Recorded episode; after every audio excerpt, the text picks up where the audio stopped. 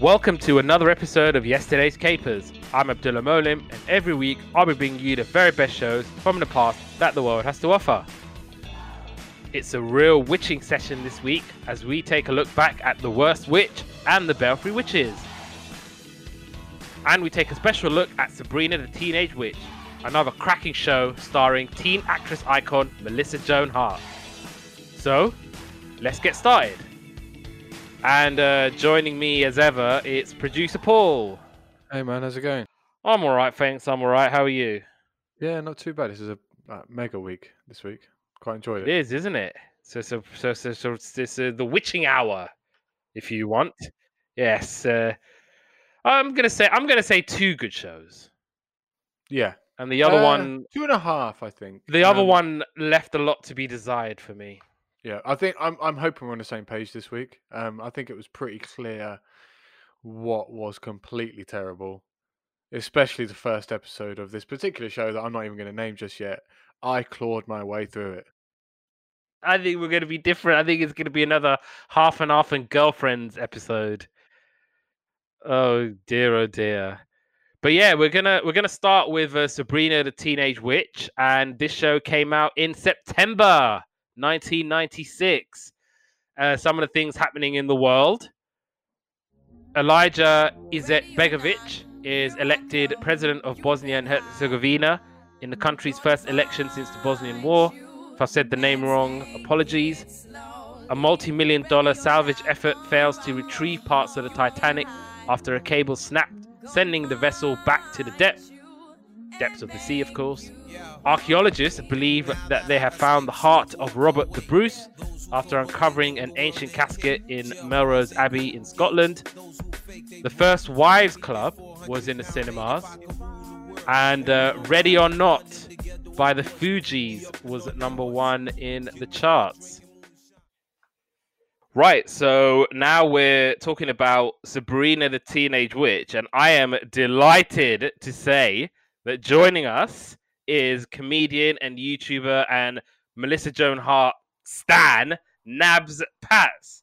Yay! Thank you. I'm glad to be here, and I'm good, thank you, as well as can be in the midst of like the second wave that is upon us in this pandemic. I cannot believe I'm saying second wave. You know, I think House Party is going to be like, oh, we're back in business. We're back in business. yeah, never really caught on to house party. Um, it's been Zoom all the way. Yeah, it's been Zoom. I think I've done a couple of house parties because I think with house party you can like get like a load of people. You could play like games on your phone on house party of all the other people, and Yeah, yeah. You're you're showing your youthful disposition there, Abdullah. I'm showing my age. you. I, I would. I wouldn't say it was youthful. It was one of those things where my friend was like, "Oh, look, house party. Let's all go to house party." And then I think you see like loads of people with like their phones or whatever, and they're like playing all these games on on. But that's gonna be uh, back in uh, in prominence again. I reckon. Yeah. Okay, so I'll probably be getting a few notifications because that's what I got at the first round of the pandemic. Like, oh, such and such person is in house party. Do you want to join? I was like, why have I not been invited to this? Huh? Like, why is house party inviting me? Why are my friends who apparently are in this house party not inviting Yeah. me? And I just feel kind of like hacked off from that. You know, it's like it's like being at school again. It's like, you know, Mm. when you're just you're trying to be in with the in crowd. Yeah, it brought all those feelings again. So yeah, let's let's end this discussion on house party right I was, now. I was. I was gonna say it's like the WhatsApp group everyone's in and you're not somehow. Or it's a bit like uh, everyone's an admin and you're not. That is the worst. Yes, it's like why can't I have exit powers or adding powers? Like, what is it about me that doesn't doesn't deserve this this accolade? They might think you, they'll put, you're going to put them in your next joke or something. That's why. Yeah, they don't want you to have all that power. There is method in their madness, huh? right, Sabrina the Teenage Witch. We're gonna do a bit of admin before we uh, pass on to you. So it was uh, originally created by writer George Gladir and artist Dan DeCarlo, and it first appeared in Archie's Madhouse issue number 22, which dates back to 1962. And storylines of the character at elementary school age is also appearing under the title Sabrina, that cute little witch, in almost all of the Little Archie comics. And the series is basically about Sabrina being a half witch. Her mother is an ordinary human or mortal, as which is referred to them, while her father is a warlock and he lives and, and she lives with her two aunts, Hilda and Zelda. Spellman, both witches themselves, in the fictional town of Greendale, which is located somewhere near Riverdale in the home of Archie Andrews. And she also lives with three women as the family and the family pet Salem, who's a witch who's been turned into a cat as punishment for world domination attempts. And Sabrina's primary romantic interest is her mortal boyfriend, Harvey Kinkle, who, like nearly all the other mortals in Sabrina's world, is unaware his girlfriend is a witch. And the American TV sitcom that we're going to be talking about was created by Nell Scovell, and of course based on the Archie comic series of the same name. And it stars Melissa Joan Hart as Sabrina Spellman, who's a teenager on her 16th birthday, and she discovers that she has magical powers. As she lives with her 600 year old aunts Hilda and Zelda, and their magical talking cat Salem, and they live in the fictional Boston suburb of Westbridge, Massachusetts, throughout most of the series. And as a novice witch, her spells often go awry, and her aunts Hilda and Zelda Spellman counsel her on the proper use of her magic and give her moral advice.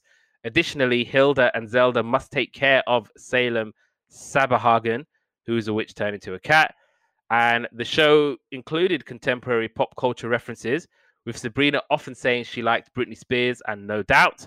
It also mentions human history alongside witches, such as the Salem witch hunt, which Zelda tells Sabrina was not a real hunt for witches. And Hilda mentions to Sabrina in episode one that for two months a bunny ruled all of England, causing the witches' council to turn back time, as if to say that mortals are ignorant at the most. And there was one episode that suggests that Jerry Springer is a witch when he hosts the Jerry Springer show in the other realm, whereas the comic series, animated series, was set in the fictional Greendale. TV show was set in Boston, and ultimately, yeah, it ran for seven seasons. I didn't know how long the the the the the, the show went on for. So, uh, did you uh, like Sabrina the Teenage Witch as much as you liked Clarissa? Explains it all. Okay, so I I was in that comparative phase where I was comparing Sabrina to Clarissa because I was such a fan of Clarissa. And so it didn't quite do it for me as Clarissa did. Um, but I did watch it from start to finish because I was such a Melissa Joan Hart fan. Uh, I was loyal to her. Um, but I remember, you know, I think uh, in on our terrestrial TV expansion days where we got Freeview and E4 was around. I don't really watch E4 anymore, but I know they were playing the reruns. And so I caught the second wind as we are currently living through the second wave. I caught the second wind of uh, Sabrina the Teenage Witch, and I, I believe I became a fan second time round. Um, I just wasn't ready for it first time round, and I, I put that down to the fact that I think I was quite mature for someone uh, who was just approaching her teens and just didn't like the whole genre of supernatural stuff, witchcraft. I was like, you know what? I know that you're trying to uh, push out parallels to real life. Like you're trying to cover issues that happen to us uh, youngsters from a young age. Um, but the thing is, I just I can't I can't really like digest it in this format of witchcraft. So that just didn't appeal to me as a youngster, but it did for my peers. They loved it. Like they were quite happy to be transported to this fantasy world where Sabrina in her teenage years was able to, you know, navigate the ups and downs of teenage life through wizardry. Wizardry, wizardry. Yes, that's right. That was a bit of a tongue twister for me. Did, did you never catch it, Abdullah? I mean, with Sabrina, yeah, because um, I remember like it, it, first came on like Saturday nights mm-hmm. on mm-hmm. ITV, and obviously Saturday nights in the nineties, if you remember, was like the one, and it used to kind of always start. For me, it used to start like at twelve o'clock watching Grandstand on BBC One. So watch all the sports, get that out of the way, and then five o'clock would be Sabrina Teenage Witch. Then after that would be Gladiators. Then after that would be Blind Date, and then after that it would be either Noel Edmonds' House Party or Family Fortunes. I'm so impressed by your memory recall for the schedule. And then at the end of Saturday night, if I could stay up long enough, I'd watch Match of the Day.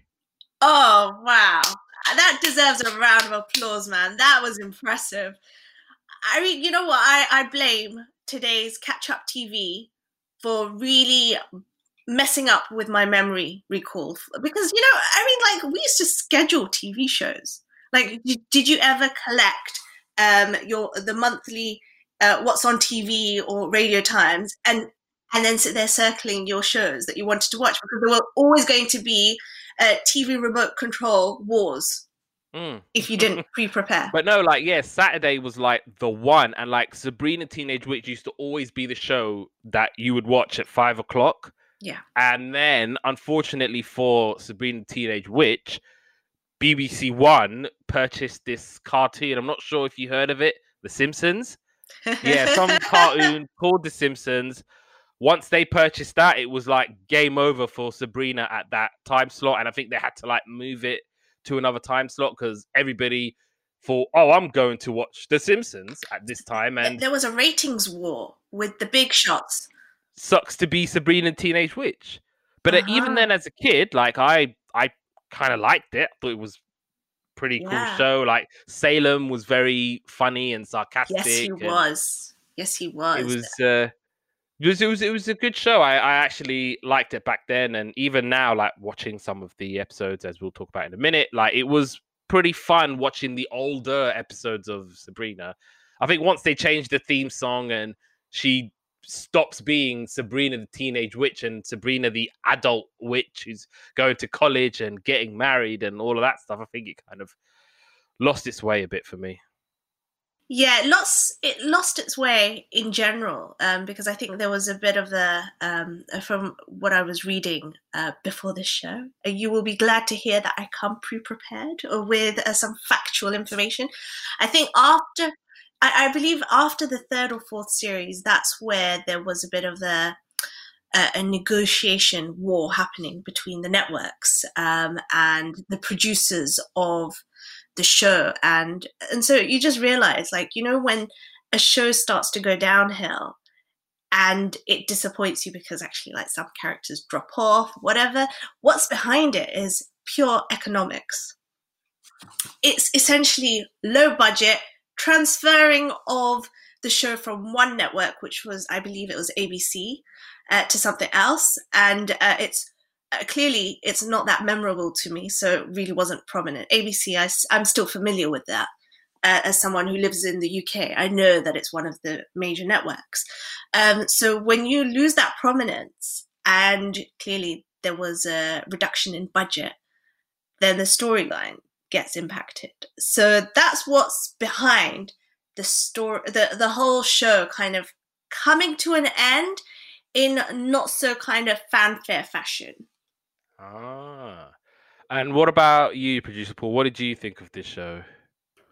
Uh, I watched this show with my sister. You, you were talking earlier about like, the um, remote wars that used to happen, and my sister um, used to win this one every single time. This was her show, So, so, so you watched it under duress, basically. But it's one of those things. Is oh no, do I really have to watch it and then be sat there glued to it for um, for half an hour that it's on? Um, I yeah, I, I I quite like this. And like you said, like Salem was really funny. Like you know, just it, it was a it was a pretty good pretty good show even first time around for me, and I I'm sure this like paved way for like the Harry Potters and things like that because of like you know getting people a little taste for witchcraft and and, and things like this. You know, um. Yeah, I, I I I like the show. I thought it was quite cool, but uh, um, I'm glad you said about the uh, the economics and things like that because, I mean, was it Zelda in the final episode was played by a candle, and I was a bit put off by that because I skipped like right to the end, and I was like, They couldn't afford the, the character who played Zelda in the end. They were like, let's just get a let's just get a wax candle. yeah, and I was a bit like, what the hell's going on here? But anyway, yeah, um, Um, and I re- I definitely remembered some of the episodes as I was watching them this time round. Um, yeah, I mean, although it was like, um, obviously for like te- young teenage girls or preteen girls or you know probably the demographic for this, I'm sure a lot of lot of like even young boys and even older men were probably watching this because their daughters were watching it. You know, and it's one of those times when you didn't have, you know million TVs in your house with or on your phones and, and things like this. It's like you had a TV in your house and that was the thing that was on at the time, so you had to watch it, like, like Mm. it or lump it. It's like grin and bear it. Gladiators will be on in a minute. Don't worry. Yeah. Just just Come just on. just watch this Sabrina the Teenage Witch and I don't know catchphrase if it comes on after that. It's just oh, for God's sake, just Gladiators, hurry up and come on. And it's like all right, fine. So it's You know, just- interesting that you um, told me that it was on at five o'clock because clearly I'd forgotten about that information. Like five five thirty, round about that that's time. that that's quite intriguing because what that says is it was on at a time that was acceptable for youngsters and adults. And if you think about it, I mean, there was no other real television channels that were really making a mark. It was really still back in the day. It was the BBCs and it was the ITVs and it was Channel 4 and maybe Channel 5. So whatever was scheduled was very important. So that show was prominent and it hit the age um, uh, age ranges really well. So this was for youngsters and adults alike. Um, so in that sense, it really did do well, and it's it's definitely a cult classic. Um, and I know that there has been, uh, I, I believe last year to this year, there was uh, the release of a new revamped version of Sabrina, the Teenage Witch. Uh, they called it the Chilling Adventures of Sabrina. Now, when you add chilling to the title, uh, that kind of explains why it doesn't really go far um, and doesn't really melt the hearts of its audience and hardcore fans. Um, I, I, I saw on Facebook, I remember this uh, when when this new series was being released, and they got the old cast to rewatch uh, some of these new episodes. And they were frightened by some of the scenes they were watching. And actually, it was really uh, telling when Melissa herself was like, I'm not going to get my kids to watch this. It's, it's a bit too adult. So um, yeah, no, the, the the original series eh, as a standalone is successful, but it kind of you can't replicate it because it just doesn't quite work with um, today's production value, etc. It just it just didn't work.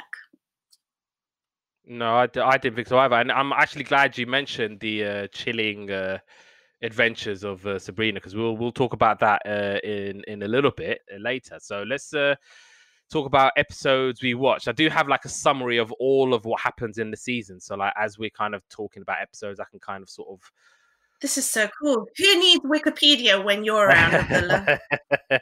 yeah, I mean, I mean, there was seven seasons. There was quite a lot to uh, to break down and decipher. Because I remember, I think producer Paul messaged me, "Oh, is there any particular episodes you should watch?" And I was like, uh, "Just watch what you like, really." I'm I'm sure there is like a the one episode to watch, but I couldn't. Yeah, I couldn't. I couldn't quite pick, so uh, I just kind of went with uh, the ones that kind of stood out to me. That's what I kind of picked. So obviously, yeah, season one is just about Sabrina trying to keep a balance between being a teenager and having magical powers. And she has a teacher, Mr. Pool, that she's always having a to and fro with. And uh, the pilot, did you? Uh... I remember the pilot.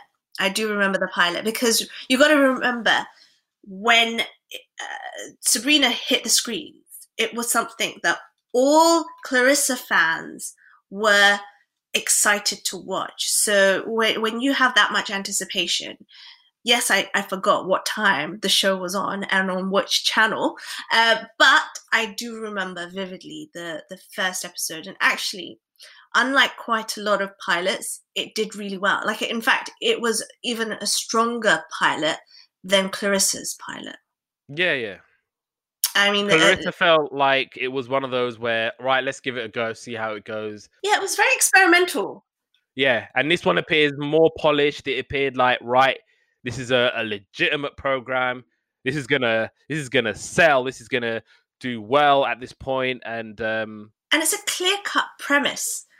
So the the story is defined. You've got uh, the background spelled out in this pilot. It's actually in terms. I mean, like I've because of uh, my now midlife crisis and the comedy world I've entered. i have been doing quite a few uh, workshops on script writing and sitcom writing, and so for me, uh, returning back to some of the old shows that I've watched, I, I love to watch the pilots in particular yeah. because pilots are the foremost episode. I mean, you can get it horribly wrong as well.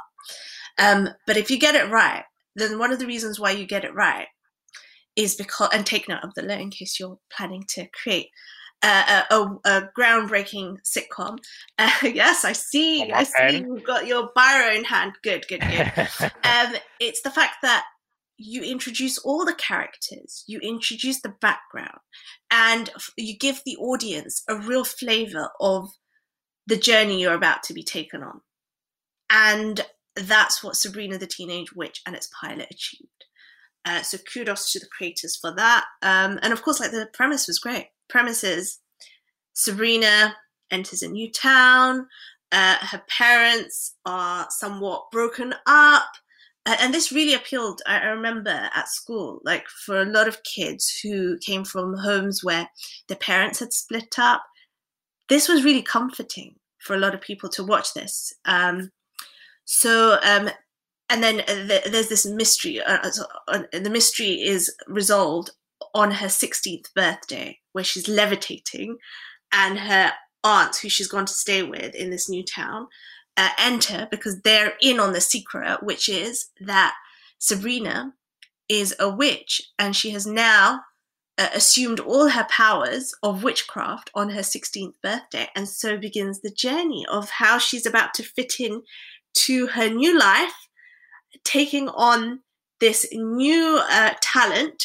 I really do think her superpowers represented uh, for all of us as youngsters, like, you know, everyone in school, we're all so diverse uh, and we all have our different abilities.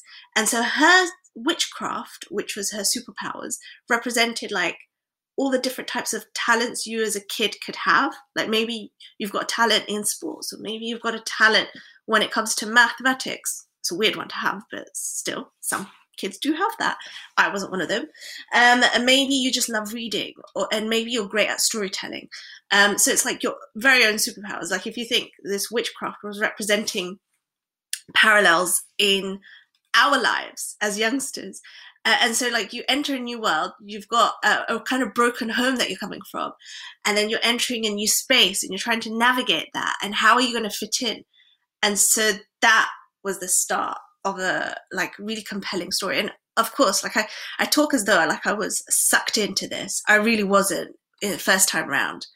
Um, I was second time round uh, when I was a little bit more older, and I could appreciate it for its finer points. Otherwise, like I was just like, as a kid, when I watched it first time round, I was like, I don't believe in witches. I always knew Father Christmas was not real. So, like, you know, why am I, what, what value am I going to get from this? Like, I liked Clarissa because I was a bit mature for my, uh, you know, school days.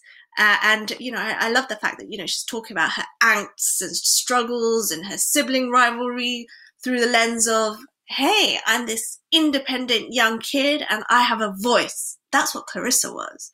And Sabrina was was navigating teenage life, but through witchcraft. I could not relate to that. I really could not relate to that, but I appreciate it now. Yeah, I, I, I did as well, and obviously, like in, in the episode, I, I did like how she's like levitating in her sleep, and it's like, oh, she's sixteen, she's gonna be a witch, and her aunties are telling her that she's a witch, and obviously she's not having it. She's like, I'm not a witch. What are you talking about? I'm just a normal teenage girl or whatever, and she's in school and they have to like dissect the frog.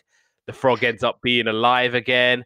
Yes. And then she encounters Libby, who was like the one of those like, you know, girls in school who's just like absolute nightmare, spills a drink all over Sabrina, and then obviously Libby's like, Yeah, prove it.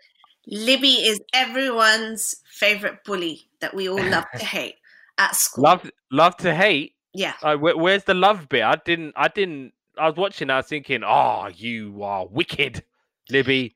Yeah. No, it's uh, she basically. I, I I knew a few girls who were my very own Libby. Um, and and I was uh, Melissa in in in real life. You know, like you know, you go Sabrina. Sabrina, yeah. Well, Minus, Melissa. minus the Melissa. I was always the Melissa buff. Remember, I was like, I was not fooled by this witchcraft as a kid. So I was like, yeah, the Sabrina is Melissa, Melissa is Clarissa, and Clarissa explains it all. Remember that. You say that. When I was a kid, I thought Salem was a real talking cat. I mean, now I look at it, I know it's just a doll. But um, It was so badly done, Salem. Like the the the technology was. I mean, like they there's this new reinvented uh, Chilling Adventures of Sabrina. It's a real cat. yeah, Uh, obviously and they've got the They've got the capabilities. Yes. But obviously, on my on our tiny little TV and what was it, 480p quality, like Salem looked real. I'm like, oh, the talking cat It's amazing what you can do with um, a poorly pixelated screen. on the lens of like high definition. And obviously, we're like doing shows about witches. You could see like everything is just so fake. Like, I know you ain't riding that broom. Like, you trying to fool? But back then, But I'm like, then- oh, But back then, yeah, it was. I mean, but the thing is, you could dismiss all of that because Salem was just so fun to watch and uh, fun to listen to because his little quips just. It, was great because it's like you got a teenager who's going through like her struggles, and it's like seeing the funny side to the tragedy. And Salem was definitely the comedic voice, and so was Aunt Hilda. yeah. I was gonna say I I liked one of the aunts more than the other one. But I, I, think it I, must have been Hilda. I loved the combination of the aunts because do you know what they represented? Uh, Those two together became the balancing act for what parents represent. You know, you always have like the good cop, bad cop. Uh, and through their kind of personality differences, you could really see like there's there's someone who provides the rational voice, there's the other who kind of provides the light relief moments just so that every situation is bearable. And it's like you, you need that balancing act. And uh, those two sisters really represented like the surrogate parents that you know because the parents were absent. One was in another realm.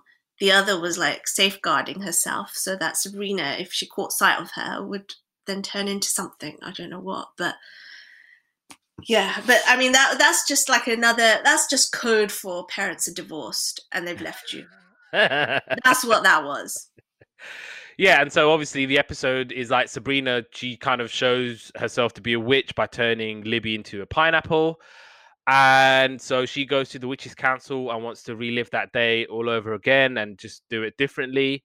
And she manages to ask Harvey to the cinemas just before Harvey gets invited to the the big popular party. And Salem's talking about how he misses being a human being. And yeah, obviously the time reversal works invites Harvey to the movies, and the drink ends up spilling on Libby, and that was the pilot, which I thought was really really fun. And um, did you watch any others from season one, Paul? Or Yeah, so I watched episodes one and two back to back to try Oh, okay, and get so- a feel, uh, you know, try and get into it. yeah, So, talk about um, episode two then. Uh, right. So this one is about Sabrina again, like progressing on her magic. Like you know, she's still pretty rubbish at it. And um, one thing I like, this kind of remind me of a bit of Harry Potter, and because she does this thing where she can't do the magic, and Hilda comes up and says, "Oh, like you know, try this trick because it's easy and it's a hoot." She loves it, and she goes, she gets a hat and she puts her hand in it and she pulls out a rabbit, and then and then Zelda's like, "Oh, you know, that's so." Bad that trick that even mortals are doing it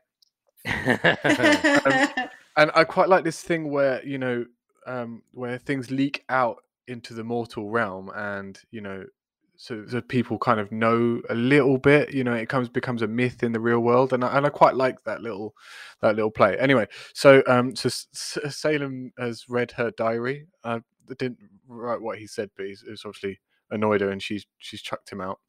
And um, one thing I liked about Salem was that he likes cat things as well. Like he's this really cynical person that's been like put into the body of a cat for trying to take over the world. And then at one point she's like, "Oh, do you want this little rubber mouse?" And he's like, "Yes, please." you know, so I, I quite I quite like that little um that little thing. And anyway, so on with the episode. Um, Hilda has a date with a witches count, the head of the witches council, and he's like stood her up like hundred times before. And then Libby is winding up Jenny and Sabrina. Is it Jenny? Jen? Jenny? Um, her mate. Yeah, yeah, uh, the friend. Yeah. yeah. And then someone said, "The world will be a nicer place if everyone told the truth, but you can't stop people from lying." And then it's like, "Or can you?" kind of thing. So Sabrina, Sabrina's making this potion. It's like everyone tells the truth potion, um, and this is like kind of a thing, you know, like when you're growing up and you think you know it all and you know how things should be, and you got this kind of like, if if everything was like how I think it should be, it's fine.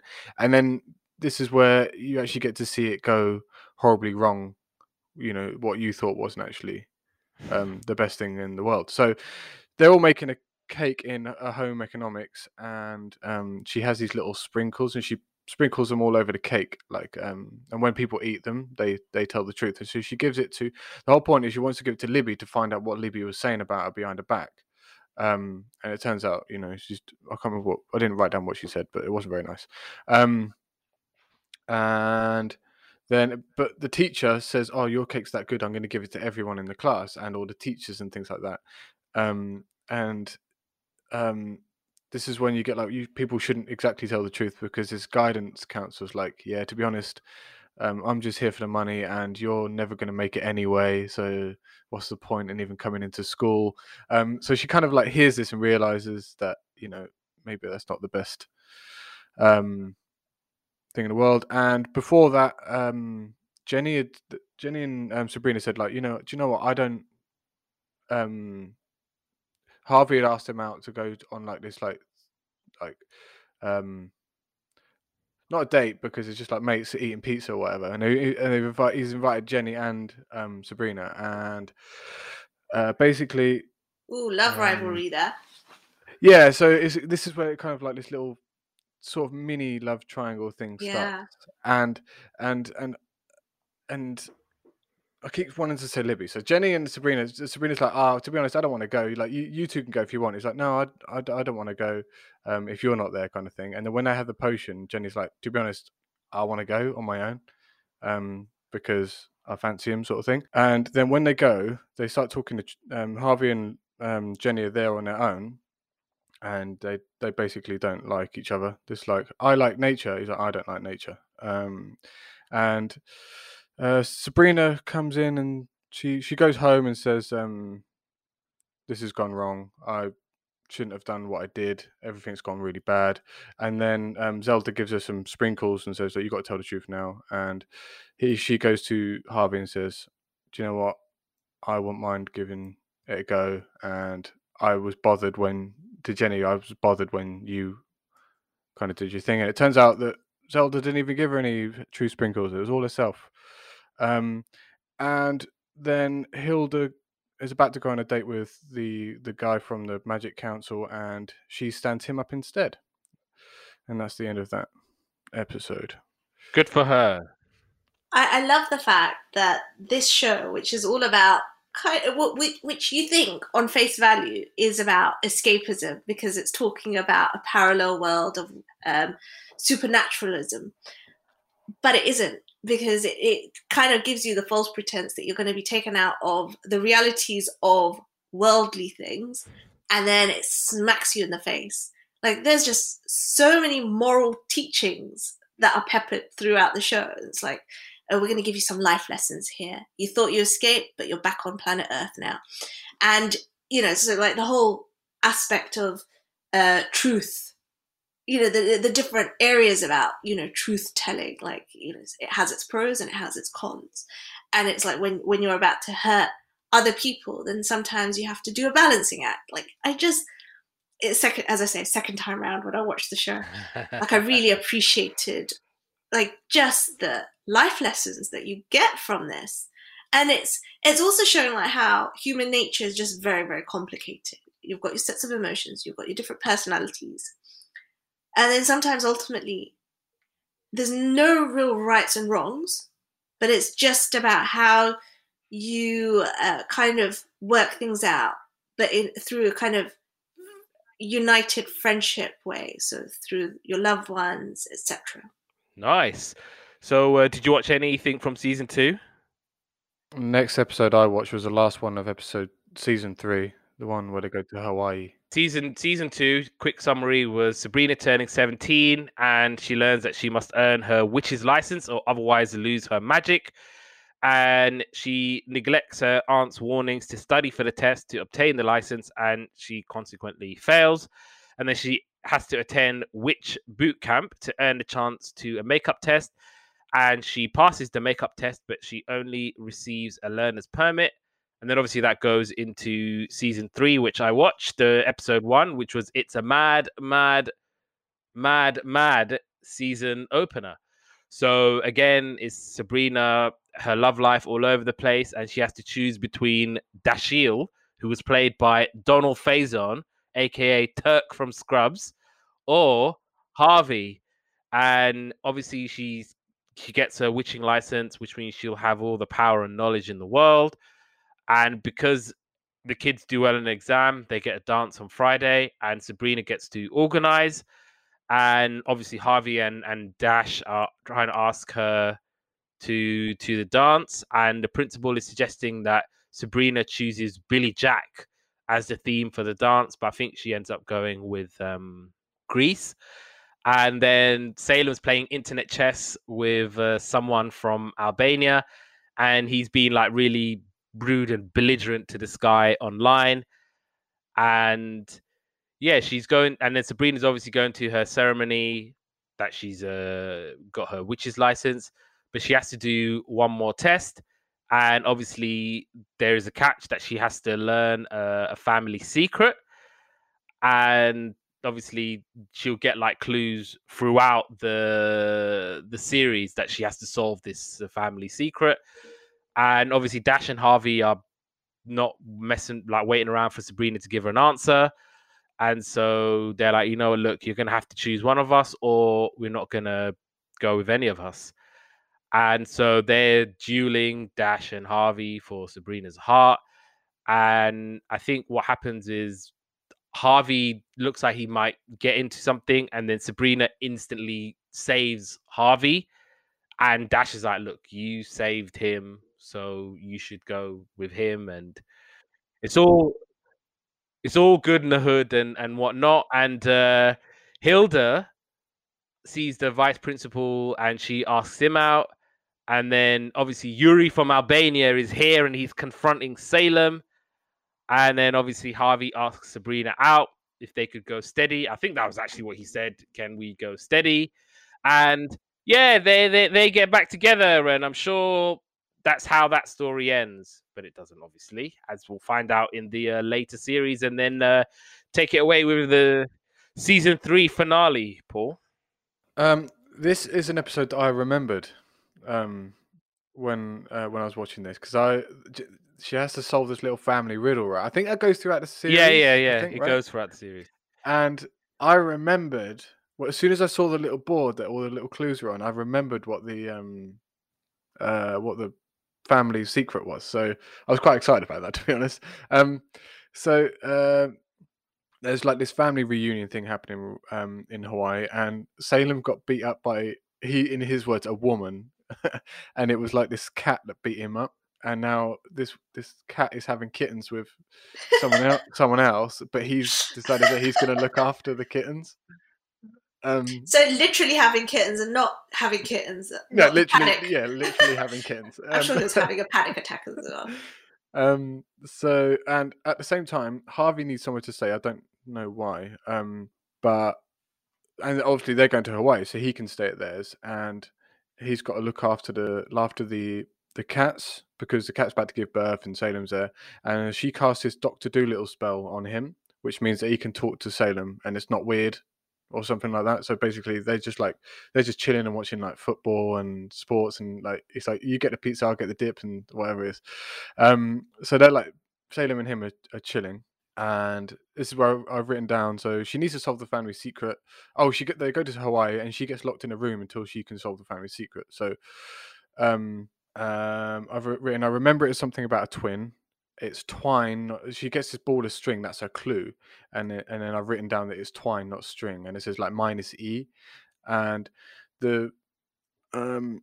So basically, the the the thing is every member of the Spellman something or other has an has an um has a twin or something like that and the whole reason they're there is that she so she can be reunited with her twin and um they have kind of this like montage of a good day and they're doing this and doing that and then they have to go to this trial where one of them's an evil twin and they do this like montage of their lives to see who was the Most evil.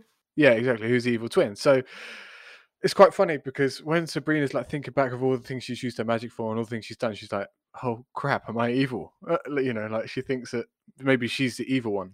This feels like Judgment Day. Yeah, it's literally that's literally what it is because the person the the person that loses goes into the volcano. So Oh Um, wow. This, this um, anyone watching this, I'm surprised there weren't too many conversions happening after. to what faith? Nobody knows, but yeah. Um, so basically, the first test is like um, he's going to ask you loads of questions, and you've got you know you've got to answer them. And then this little dog comes along, and Sabrina's like, "Oh, are you lost?" And he's asking questions to her, and he's like, "I don't know what you said." He's like, "I can't ask it again." And she goes, "I don't know, yellow." Get question wrong, and then she asks again. She gets all the all three questions wrong, and the evil twin, I think it's called Katrina, gets all the questions right, but she loses the thing because the whole test was the dog and see if you you'd care about the dog. So Sabrina wins the first one, and then it says how have you used your magic in the last twenty four hours, and then um, oh no, sorry, this is like a highlight reel of how you've used your your magic, and basically Katrina wins that one because she's used it all to like save people. Um, so she wins that round. So it's like kind of one all kind of thing. And then the then the real test is like how you've used your magic in the last 24 hours. And she used her magic to calm down the cat that was in labor. And when she only did that so that Salem would help her with the clue. So it wasn't noble kind of thing. And what she accidentally did was because Harvey's mum was preggers as well, and she put kittens in Harvey's mum instead. So when they did like the listen to the heartbeat of the baby, they could hear like the purring of the cats.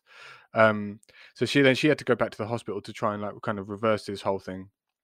Uh, when she goes back to the um, trial, she's lost. She loses. She loses because she's done it all uh, with not a noble cause, and her punishment is that she gets to get pushed in the volcano by the other twin. So, evil twin gets pushed in by the normal twin, and it turns out that the evil twin did push her in the volcano, and that's like the most evil act, and that was the final test.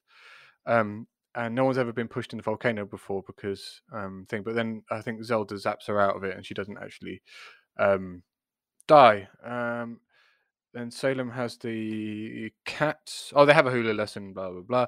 And then Salem ha- has the um, kittens to look after. And when the the kittens get taken to Harvey's house, you know, like kittens go, and then he just starts crying. um, so then, it- but he gets to visit them every other weekend, and that was the end of the series three finale. Nice. So series four, it's uh, all about Sabrina. She starts working at Bean There Brewed That, which is a coffee shop, and this is where she meets and is attracted to Josh, who is a college student and manager of the shop. And she cheats on Harvey with this Josh fella, and it ends up ending their relationship. And at the end of the season, Harvey reaches his spell quota, meaning that no spells can be used on him anymore. And he discovers that Sabrina is a witch. And he breaks up with Sabrina off screen and is written out of the show. I did watch No Place Like Home, the first episode, which was a really fun episode. So basically, Hilda and Zelda are upset that Sabrina might move out and things are going to change.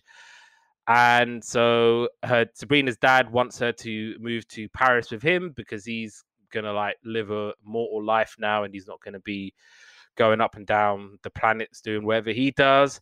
And Hilda and Zelda are upset, but obviously they understand that look, that's her dad, and obviously if he wants to like live with his daughter again, then they're not to get in the way. And Harvey gets tickets to Britney Spears concert, and obviously she's initially telling her dad, "Look, I don't want to move because of Harvey senior year," and Brad comes back, who's like Harvey's best mate or whatever, but he's really hostile towards Sabrina for whatever reason. And someone called Valerie might be coming to stay, and Hilda and Zelda are getting rid of all of their magic potion. And they're like, oh, well, we're not going to do magic for like a, a year or whatever. And Mr. Kraft becomes principal, and Valerie changes her mind and she doesn't want to stay. Everything's going wrong for Sabrina, so she decides to go to Paris and Harvey's feeling sad that Sabrina's gone. But every time like Sabrina's turning on the telly, she's seeing that Harvey was laughing, but obviously he was being tickled by someone and not laughing because he's having the time of his life. And so Salem's crying because of the drapes, but he's lying. He misses Sabrina. And so obviously she wants to see Britney Spears in concert, but she can't. So her dad brings Britney Spears to her, and Britney Spears was actually in this episode in the flesh. You drive me crazy. Yes, it was that song, and it was that song. That's by the way a, a little uh, bit of information uh, revealing about my pop history. Uh, that was my favorite Britney song. It's, it's, it's, it's, it's a cracking little song, I'm not gonna lie. Yeah. And so she's like singing with Britney and they're doing their little dance or whatever and they're having like the, the time of their life. And Britney's giving her advice and obviously Britney's telling Sabrina, look, you're taking the easy way out. Maybe you should kind of toughen up and things like that. Sabrina's dad. So many life lessons. Yeah. Sabrina's dad has to go to Pluto. So Sabrina decides to go back home. So yeah, Harvey's happy that Sabrina's back. They see Britney backstage and Britney waves at Sabrina. And obviously in the You Drive Me Crazy video, Melissa Joan Hart is in the video. So one good turn deserves another and and and whatnot. And uh, season five, so Sabrina's starting college at Adams College, and she moves out of her aunt's house and into a house with other students. Her roommates are Morgan, Roxy, and Miles. And Hilda and Zelda are finding ways to stay close to her. So Hilda buys the coffee shop where Sabrina works, and Zelda becomes a professor at Adams, and she starts dating Sabrina's English professor. Season six, Josh and Sabrina get together, but they face a tough decision as Josh is tempted to move abroad to work as a photographer. Things are even more complicated when Harvey reappears and he's dating Sabrina's roommate Morgan. And at the end of the sixth season, Sabrina agrees to sacrifice true love in order to save Hilda after the latter literally falls to pieces after Sabrina sabotages her relationship. Hilda recovers and is married, but Sabrina then falls to pieces when Josh, Harvey, and an attractive waiter announce that they are all moving away and will never see her again. And obviously, the final season, Sabrina is put back together after her aunt sacrifices her adult years to save Sabrina. And she meets Aaron and they become engaged. So I can kind of talk about what a witch wants. So uh, Sabrina is packing for her bachelorette cruise. And so it's left to Aaron, her fiance, to look after Salem. But she ends up being on a cruise with a bunch of old people and you know we're seeing that Salem's trying to watch TV, but Aaron's like, "Get away, you stupid cat!" and starts spraying the the the poor thing. And Sabrina starts to like wish for things, and she's wishing for like boys, good music, and uh, R&B singer Mario was in this episode, and he plays the DJ. Oh my gosh, that's a blast from the past. And uh, Aaron, he locks up Salem in the cat basket. And obviously, Sabrina, she's in the party, whatever, and she's having cold feet. And she's, you know, saying, I'm going to miss you guys. And she's wishing that, and she's obviously thinking, oh, I wonder if my uh, friendship will survive. And they basically end up stranded in the Bahamas. and the girls are fighting, and they're like, "Oh well, our friendship isn't going to survive. I hate you guys. I'm not going to miss you guys." And while they were on there with um, the Australian footballers on the boat, they end up crashing into them, and they come back home because Salem does a trick on Aaron, so he has to end up being bailed from the police station. And yeah, you could talk about soulmates, Paul. Sabrina's getting married. Uh, no idea who the people were in her house. Um, Aunt Hilda comes with a llama who's actually her mum. Zelda is a candle. Um, so it turns out that um, the whole thing of uh, so her mum is going to be like turned into a ball of wax, right? If she sees Zelda, no, sorry, see Sabrina. But I thought that was only a two-year thing. I swear this is like seven years have gone by. At this point. Yeah. Um, Continuity problem. yeah. So anyway, so th- to get around that, Zelda had to sacrifice herself and then be a candle. Um, and I really didn't like this. I thought this was the last episode, man. Like you could do some convincing, pay the money, get her in. You know, I thought like she was there for a while. So anyway, that annoyed me. Young girl goes and gets Harvey, and she's magic, magic's his bike, and oh, so basically she's going to get Harvey because um she's got cold feet, and oh, she wants Harvey to be at the um the wedding. That's right. So she makes herself on the back of his bike, and then he's like, "What the hell?" And he crashes his bike. Um, and then Sabrina goes into a room, and there's a person in there, and it's actually like Doubt in human form. And he's been to the North Star, and he's got Aaron's Soulstone or something like that to see, it, and basically seeing if it fits with Sabrina's Soulstone, and it nearly fits.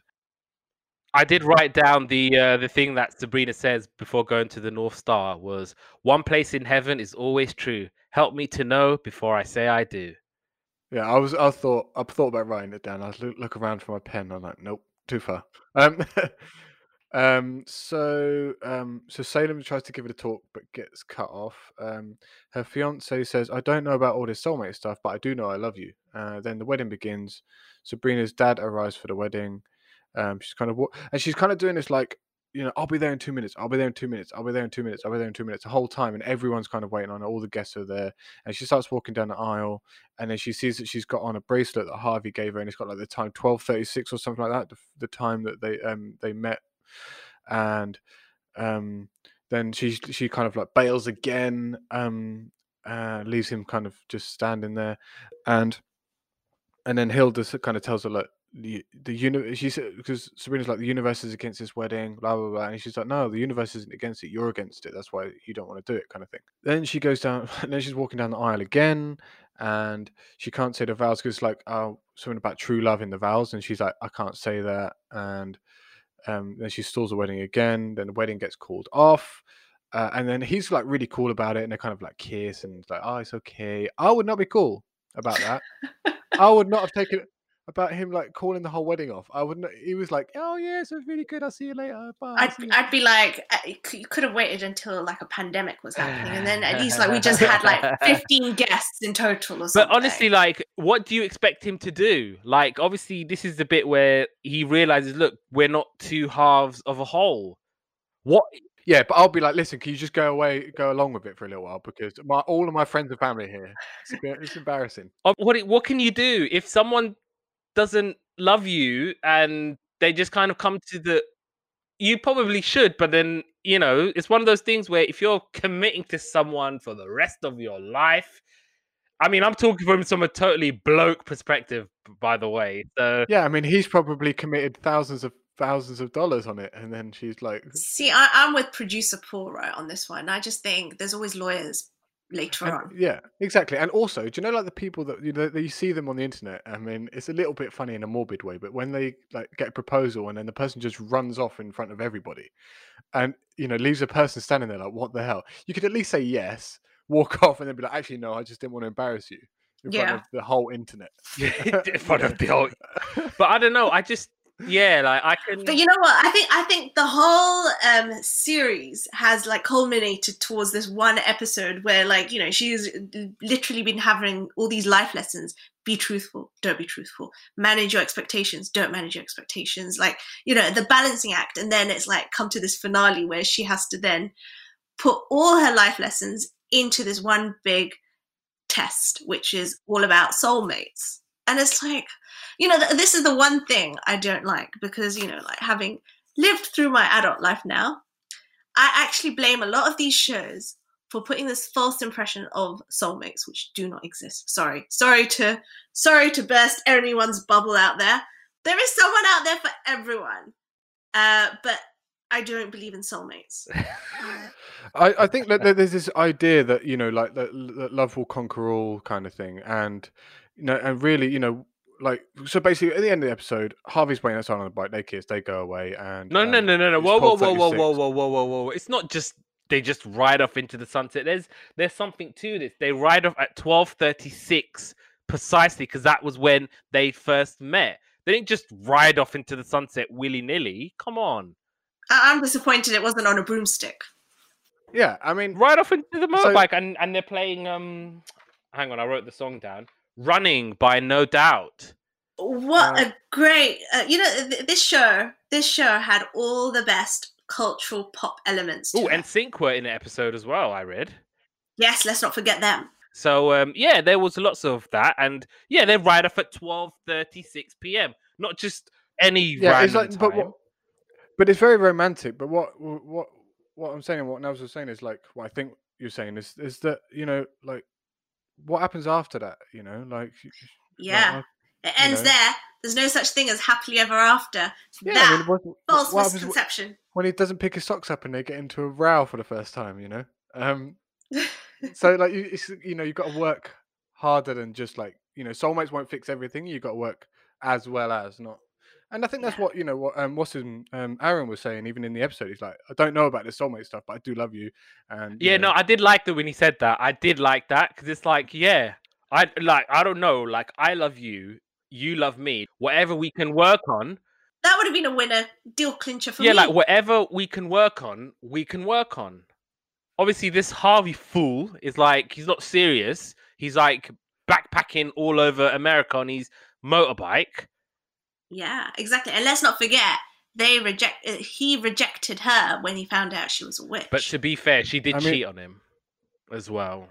There is there is that yes. too. I've forgotten that slight fact. There is there is that I mean, too. w- So y- y- you know, I I I don't I don't blame him. Let's not tarnish the representation of Melissa, please. I mean, it, it would have been a bit of an awkward episode if they come out and they would have got married. But yes, the uh, chilling adventures of Sabrina. So this is a dark coming of age story that includes horror and witch- witchcraft.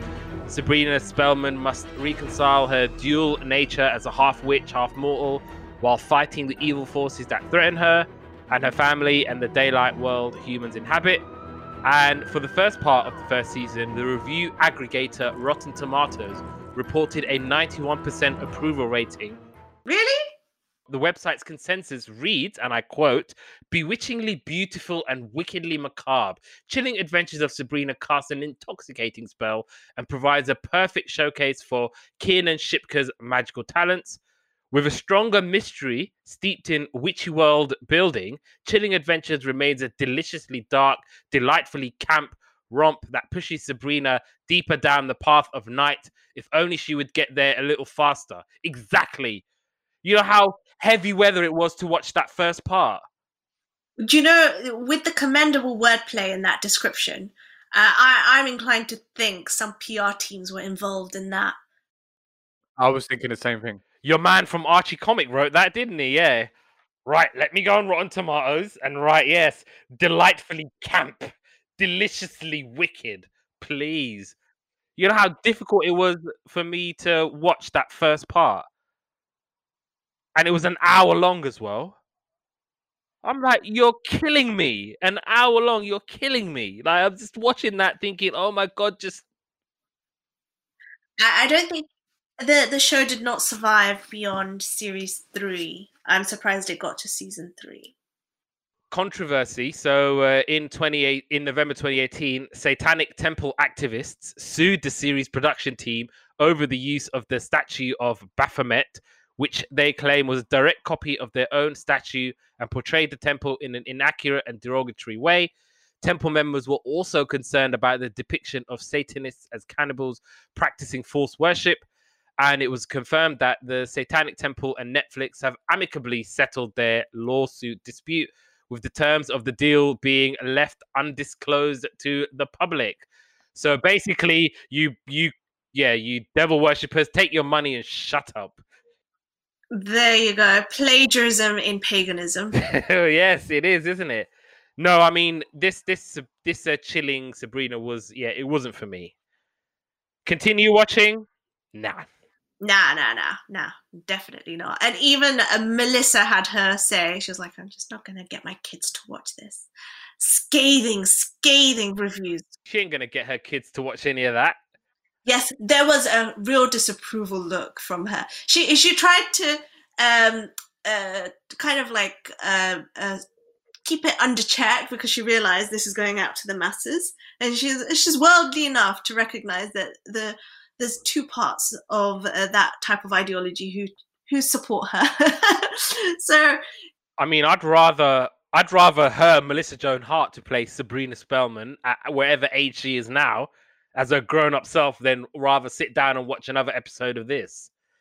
What I'd like to see is is it really happily ever after with soulmates? That's what I want to see.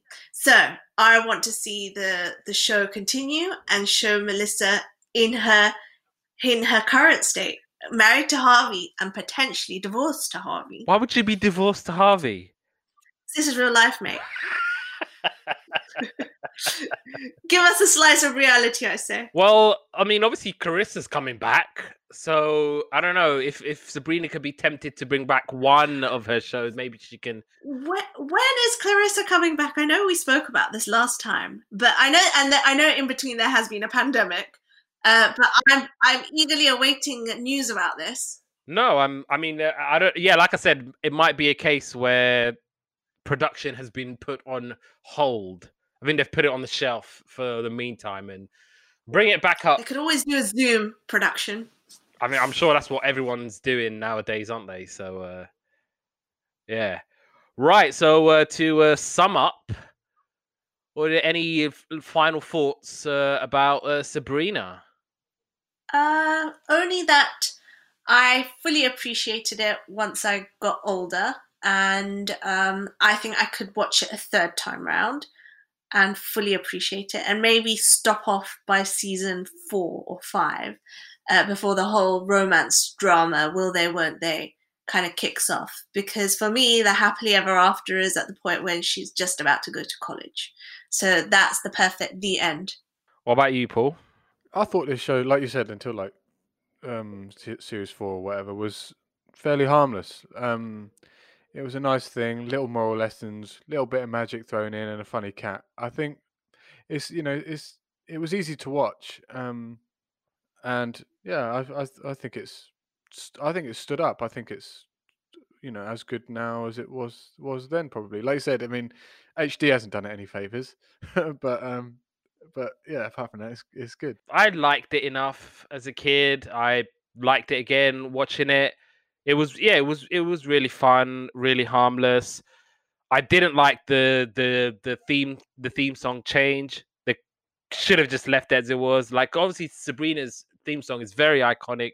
It's very like takes me back to you know Saturday nights on ITV, and they changed it to whatever the hell they changed it to. And I think once it kind of became Sabrina the not so teenage witch, it kind of lost its way a little bit. But like the first few series were very, very adorable, very nice, and it was um really good to uh to watch. And uh yeah, I mean, uh, we'll, we'll we'll bring this bit to an end. And uh, yeah, thank you so much for joining us and giving us all of that brilliant insight.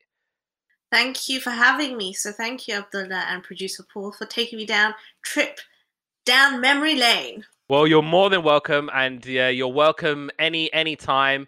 There's any TV show that we might talk about that you liked in particular, then uh, you give us a shout, and uh, we'll get you back on. Yes, and uh, yeah, thank you so much for uh, joining us, and uh, come back again soon. Thank you. Bye bye, guys.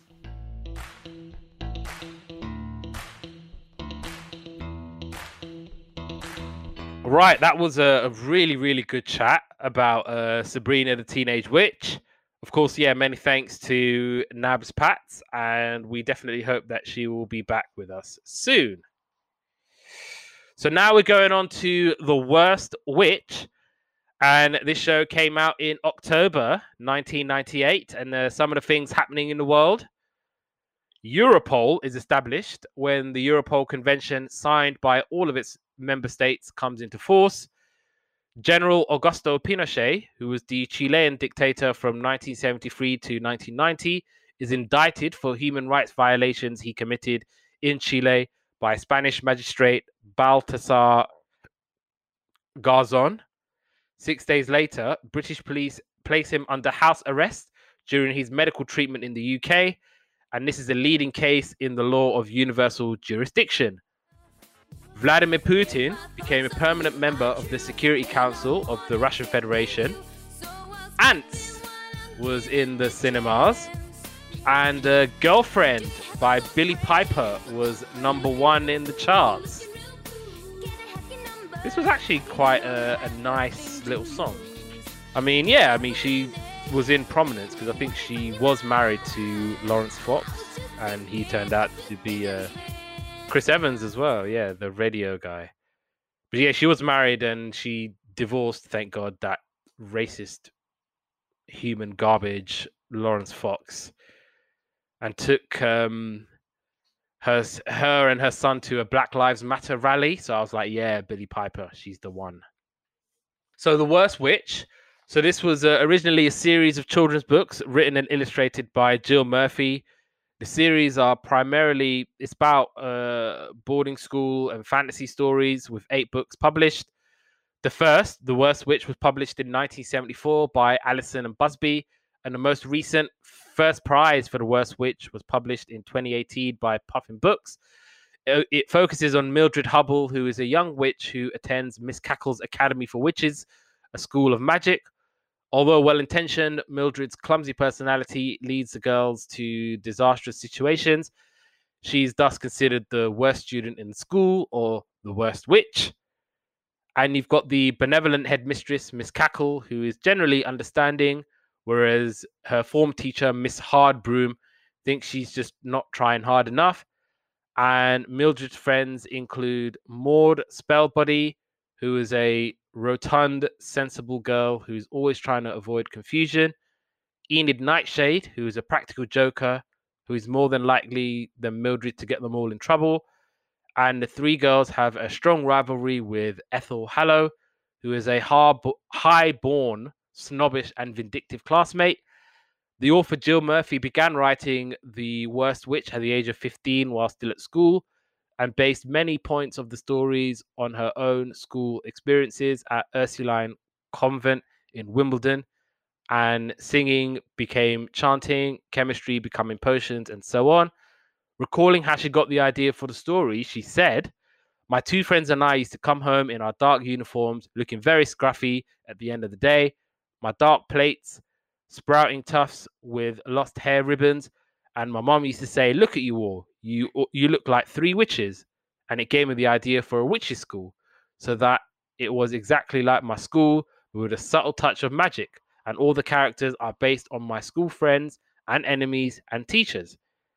And she Murphy had concluded the first book at the age of 18, but failed to achieve a publishing deal, causing her to put it on a drawer and after working as a nanny in a children's home, she got a phone call from a small publisher interested in the book. And The Worst Witch was finally published in 1974 when Murphy was 24 years old. And the TV version was on ITV, and it was obviously revolved around the school following the adventures of Mildred and her friends. And the series was later followed by The New Worst Witch, which ran for two series and chronicled the experiences of Mildred's younger cousin Hetty as she attended school. In 1999, the series was nominated by the Royal Television Society for Best Children's Drama. In 2000, Georgina Sherrington won the Young Artist Award for Best Performance in a TV Comedy Series. Some of the characters of the TV show, so obviously Mildred Hubble, she's a clumsy, bungling witch in training who never seems to get anything right. Ethel Hallow. She's a straight A student, comes from a prominent and historic witch family, and gives the impression of being a model student to her classmates. Maud is a short girl with wide glasses and string, stringy hair that she wears in bunches, and she's fiercely loyal to Mildred and her sister on most of her adventures, often against her better judgment. Enid is a small, waif like girl, and at first, Mildred thinks she will simply be a nuisance. However, Enid turns out to be a wild, practical joker whose attempts to make Mildred like her. Drusilla Paddock is Ethel's best and only friend, and she's a vindictive bully but lacks the acid tongued spite of Ethel. Ruby, who is very loyal to her friends and keen to learn at Cackle Academy, she's also heavily addicted to all kinds of electronic contrivances and therefore a thorn in the flesh of old fashioned Miss Hardbroom. Jadu Wali, who is a, another one of Mildred's close friends, and she's mostly very sensible. And during the first two years, she's uh, of rather meek nature, but she gets dragged along whatever crazy crusade Mildred and the others are going on. Miss Cackle is the headmistress of Cackle's Academy, and she's often wary of Mildred's exploits, but ultimately she's much more fairer and much more sympathetic than Miss Hardbroom. Miss Constance Hardbroom is the fearsome deputy headmistress of Cackle's Academy. Tall and scrawny and sour faced, she strikes fear into the students' hearts and seems to have a particular resentment for Mildred. And Miss Davina Bat, who was played by Una Stubbs, aka Aunt Sally in uh, Wurzel Gummidge. She lives in the stationery cupboard in the staff room and has a habit of eating bizarre foods. So, the worst witch. Yeah, I mean, I, I definitely remember the show. Um, um, I don't, I didn't really remember any particular episodes, but um, I definitely watched this when I was, um, when I when I was younger. Uh, yeah, it was, it was. I mean, Ethel's horrible. She was like really, really nasty. It's kind of like you know that thing at school where you always get that person that's like you know the rich person who's a real real real one you know um yeah Um, I didn't really like this show. I th- thought it was very tough to watch. I too also remember this show as a kid. I remember giving it a very, very, very wide berth as a kid and thinking, nah, this this show's not not really for me.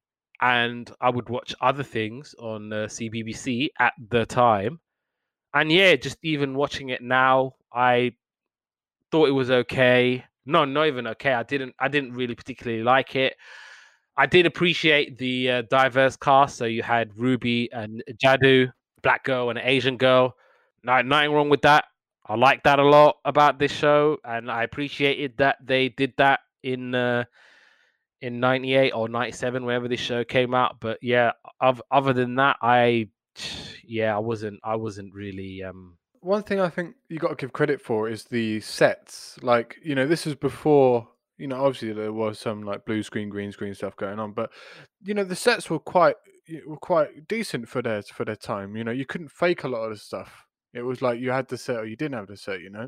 Um and i quite liked that, that it was dressed. Again i mentioned I mentioned this before but about like you know harry potter being um uh, this kind of giving birth to that because you know like you, when we were growing up i think this was only a couple of years until harry potter's first book came out I think Harry Potter came out well before this show.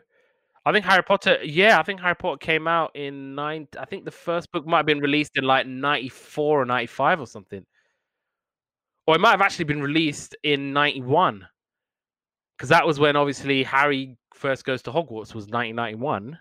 um hang on a minute you might be right so hang on uh philosopher's stone was 97 so it's only a year so maybe Yeah, there you go. Yeah, so oh yeah okay so so basically um so yeah so, so okay so the, the, the appetite had already been whetted kind of thing but i think i think it's because i didn't read the books until i went to secondary school it was only when the Goblet of Fire had came out where everybody, because obviously the first three books just kind of went unnoticed. Like, huh? Harry Potter? What? What? What? It was, and it was only when the fourth book came out, and then I think that's when they said, right, we're gonna make movies. yeah That was when it kind of went and it kind of took a mind of its own and kind of grew exponentially from that. But, but prior to that, it was nothing. Yeah, I remember this. Uh, you, say, say, you saying that. I do remember this being in primary school, and some of my one of my friends having the book uh, and reading it. And I, you know, I wasn't interested at first, but yeah. Um. Anyway, back to this show. Um, I thought it was um, it was a pretty decent, like um, thing.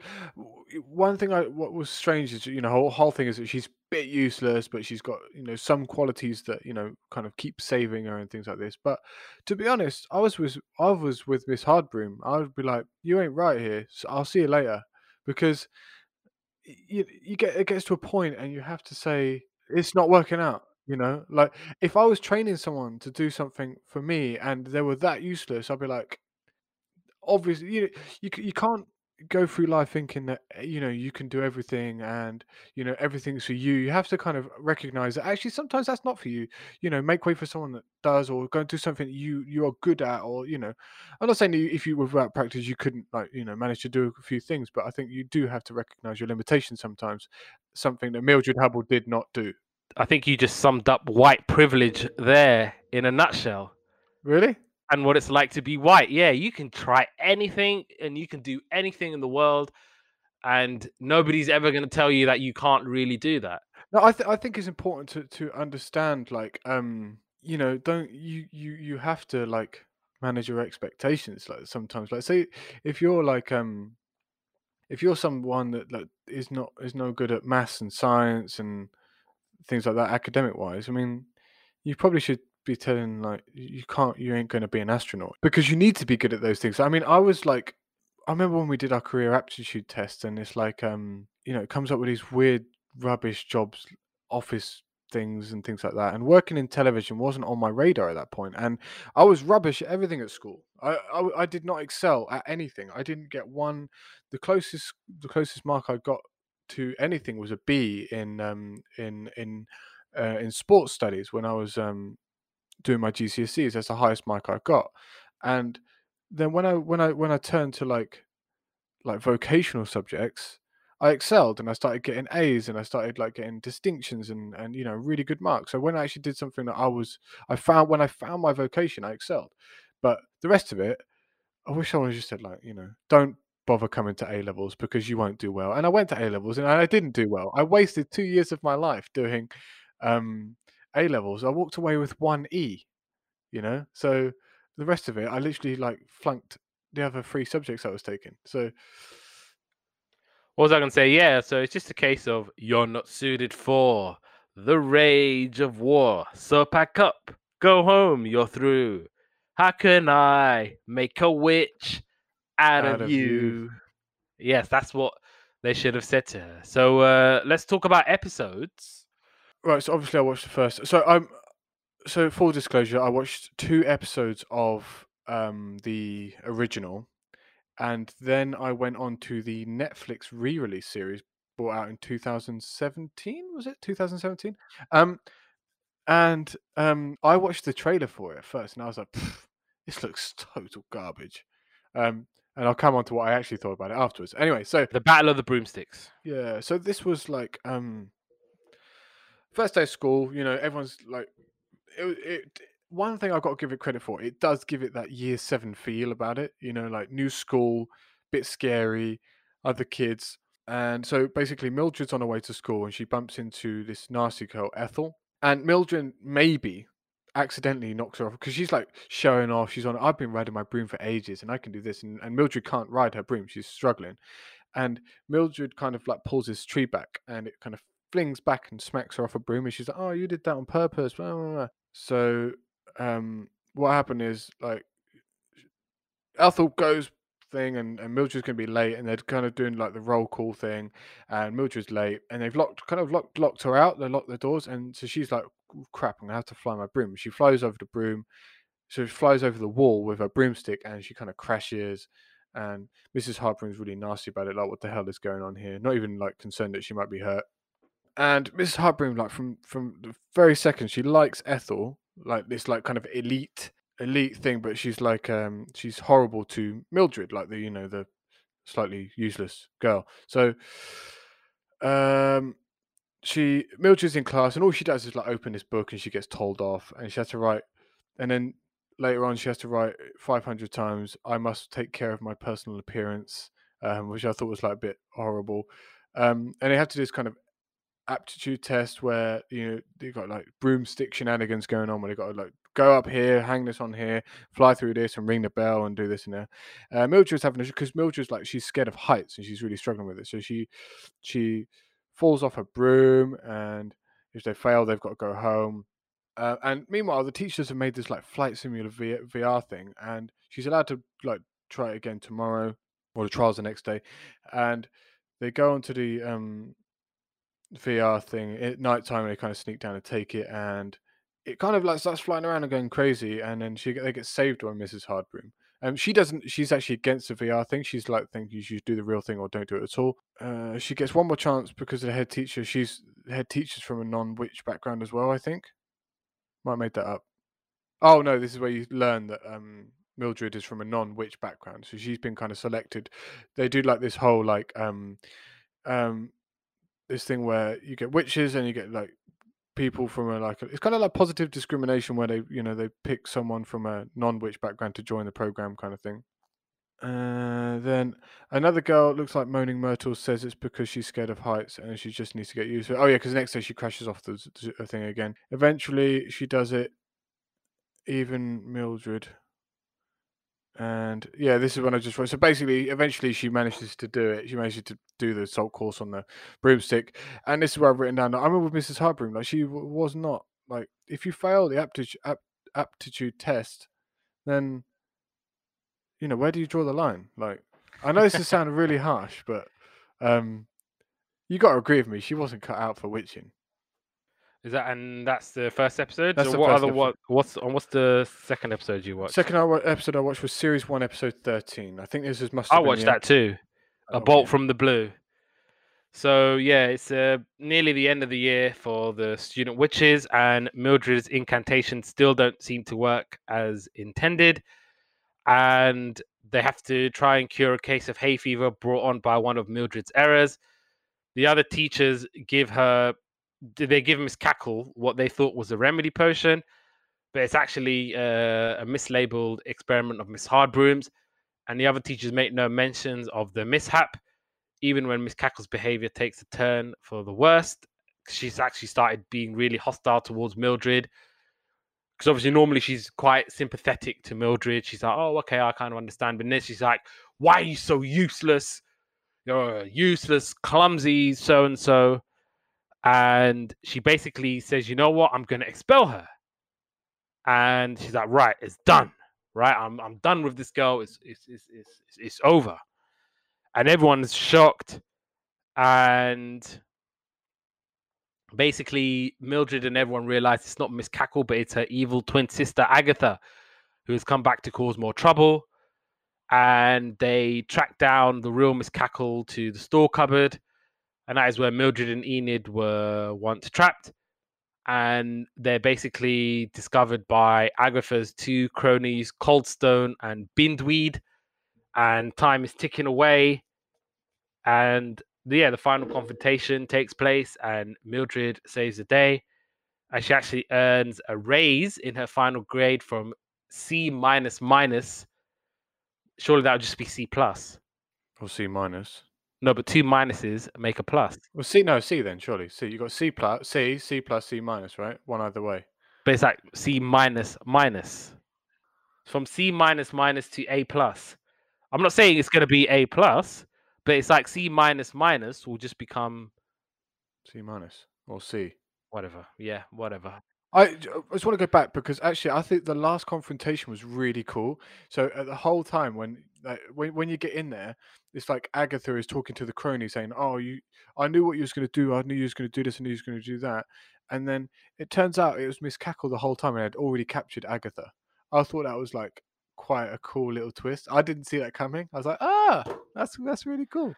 I did like though that she that Mildred was getting like good grades in jewelry design and myths and legends. Yeah, yeah, yeah, yeah. So she was getting all like the all of the uh, mortal subjects or whatever, the mortal realm subject. She was really good at. She like academic wise, she was smashing it out of the park. Just with the witching bit, she was rubbish. um, the next episode I watched was obviously the hour long new one. Okay, so I watched two more episodes against my better judgment. So I watched uh, season two, episode 15, which was called The Inspector Calls. And much to my great disappointment, it had nothing to do with the play called An Inspector Calls. Which is rubbish. Don't go watch it. I didn't understand. What? An it. Inspector Calls? Yeah, I An honestly, Inspector Calls is amazing. No, do you know what? I had to ask a steward when I went to see that play, and I went outside and I was like, "What was that show about?" So you never you so you didn't do it in school. No, I didn't study An and- Inspector Calls is amazing. Nah, it's what is it even about? It's like it's about basically a girl. It's it's, it's about um a girl who commits suicide because she's basically had a rough time of it, and it basically involves a family. Like they've had interaction with this girl, and at one point in her life, and it kind of and and they all did something to this girl, and it kind of contributed to her, you know, killing herself. And so, like for example, the dad fires her because she was part of a um, military campaign or whatever. Not militant, but like you know, she was standing up for workers' rights or whatever. And so the dad fires her. The mom ran into her because, oh no, no, no. And then she runs into the the daughter, who basically gets her fired from a job because she said that she looked prettier than her. Then the daughter's fiance, he has her as a mistress, and he and she ends up like leaving because she doesn't want to stay there. She gets involved with the son, and he gets her pregnant. And then at the last point of call, where she's like, "I've got nowhere to go," she goes to uh, a charity where the mum works, and the mum turns her down. And obviously, she's at her wits' end. And obviously, the inspector was a fake inspector because when he leaves, the real inspector comes and he's basically like, "Yeah, a girl's just committed suicide in the infirmary." So while all that time, the, that's the, the thing that I had an issue with in Inspector Calls. They had all of that time, all of that time to try and save that girl. Yet you got this stupid ass inspector trying to teach them morals and right and wrong. You could have saved that girl's life. And then obviously that's how it ends, where it's like a girl has committed suicide in the infirmary. An inspector will be coming along shortly, and they're like, obviously, what the hell are you talking about? An inspector's coming along. We didn't spoke to an inspector. That's why when I walked out of the theatre um, in the West End, I was like, I just don't know what's going on. I think it was at the um, I should can't remember what theatre it is. It's one near um, uh, near Embankment, I think. Yeah. Um, And Inspector Calls was amazing. I will not have no Inspector Calls slander here. So anyway, the episode. So there is a um, a school inspectorate off which who are coming along to inspect the school, and the uh, particular individual appointed to inspect Cackle's Academy is none other than Mistress Hecate Broomhead, who is a tyrant, and she was Miss Hardbroom's personal tutor from Witch Training College. And so an emergency plan of action is drawn up, and in order to present prevent any unforeseen disasters, they decide to banish Mildred because they're like, "Yeah, we ain't gonna show you to no inspector. We don't want to. Uh, we don't want the school to shut down, and we all gonna get in trouble." So they basically keep Mildred out of sight, and then basically they're trying to impress and there's a little girl called Sybil, and she's trying to impress Mildred. And they basically two girls are telling her that there's bats hidden, and their bats belong to Mildred, and you can try and save her. And Mistress Broomhead is bent. She's like she wants to close down the school because she does the inspection. And like I like that they had like all this stuff written on the board to like cupboard, blackboard, wardrobe, and then obviously it's like, is it necessary for you to have these signs? Like, y'all know where the cupboard is, right? Y'all know this is a blackboard, right? Why are you writing it down? What's the point of that? And then obviously, you know what? You guys have failed. And then she turns around going, you know who I want to see? I want to see a girl called Mildred Hubble. Where the hell is Mildred Hubble? And so obviously all the teachers are like, okay, we've got to try and find her. and then yeah, and those basically they cast a spell on uh, Broomhead, and she's forced to change her mind. And yeah, the school is saved from closure. Yay! And then I watched the finale, which was the Uninvited, and Mildred and Jadu have been suspended from the school because I think they basically run a newspaper and there was like a massive rebellion that kind of went wrong. And so they have to copy out chapters of the Historica Magica book. And Maud decides that she will run for head girl in order to get Mildred and Jadu reinstated. And the girls have the idea that if Mildred had the opportunity to save the school from destruction, as she has done before, then this would, you know, count in her favor to Miss Cackle. And then they decide to uh, summon a mythical monster from the, the book called uh, Mythiocopia with the intention that Mildred and Jadu can save the day.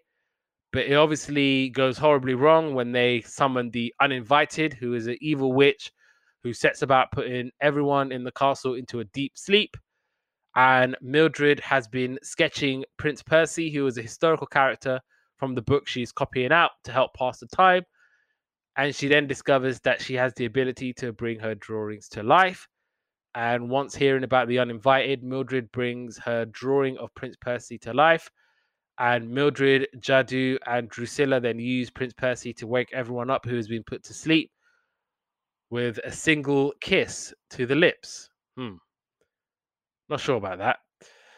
And after waking Miss Hardbroom, they proceed to the Great Hall where the uninvited has just put Miss Cratchit to sleep. And I think she was the one who replaced Miss Bat. And Miss Hardbroom battles the evil witch, but is overpowered and is left to Mildred to save the day by returning the uninvited to the Mythiocopia using her special ability. And later at the head girl election on Maud, Maud's request, Miss Cackle makes Mildred head girl and Jadu deputy head girl in recognition of their efforts in saving the academy once again. Yay! And The Worst Witch in 2017 was the fifth adaptation of the Worst Witch series after the 1986 television film, the 98 television series, and the 2001 and 2005 TV spin off shows and it was an international co-production between CBBC, ZDF, and Netflix. I can tell you that I also didn't like this version. I don't think I even finished the episode. It was again a really, really tough watch.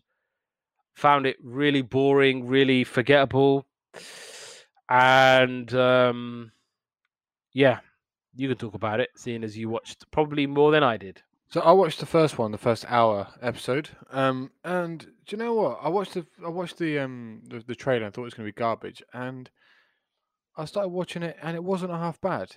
Um, I liked this way more than I liked the um, BBC production. Um, you mean the ITV production? I sorry, the ITV production.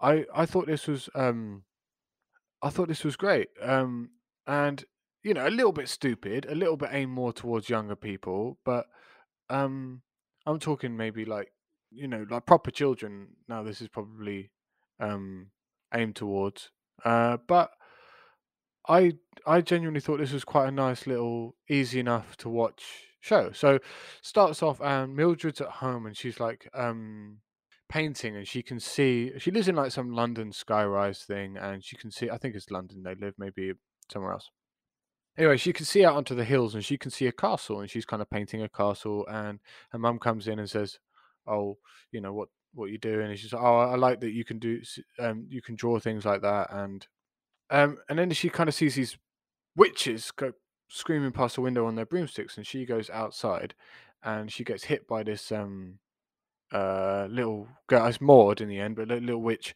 she gets hit by her and she's lost her glasses and she go they go down outside onto the grass because uh, they live in a tower block. And this woman comes up and she says, like, what are you doing? And she says, oh, I'm helping her find her glasses. And she's like, help who find her? Whose glasses? And it turns out that mortal people can't see can't see magical people. So obviously Mildred has to have some magic inside her because Um, otherwise, you wouldn't be able to see this girl.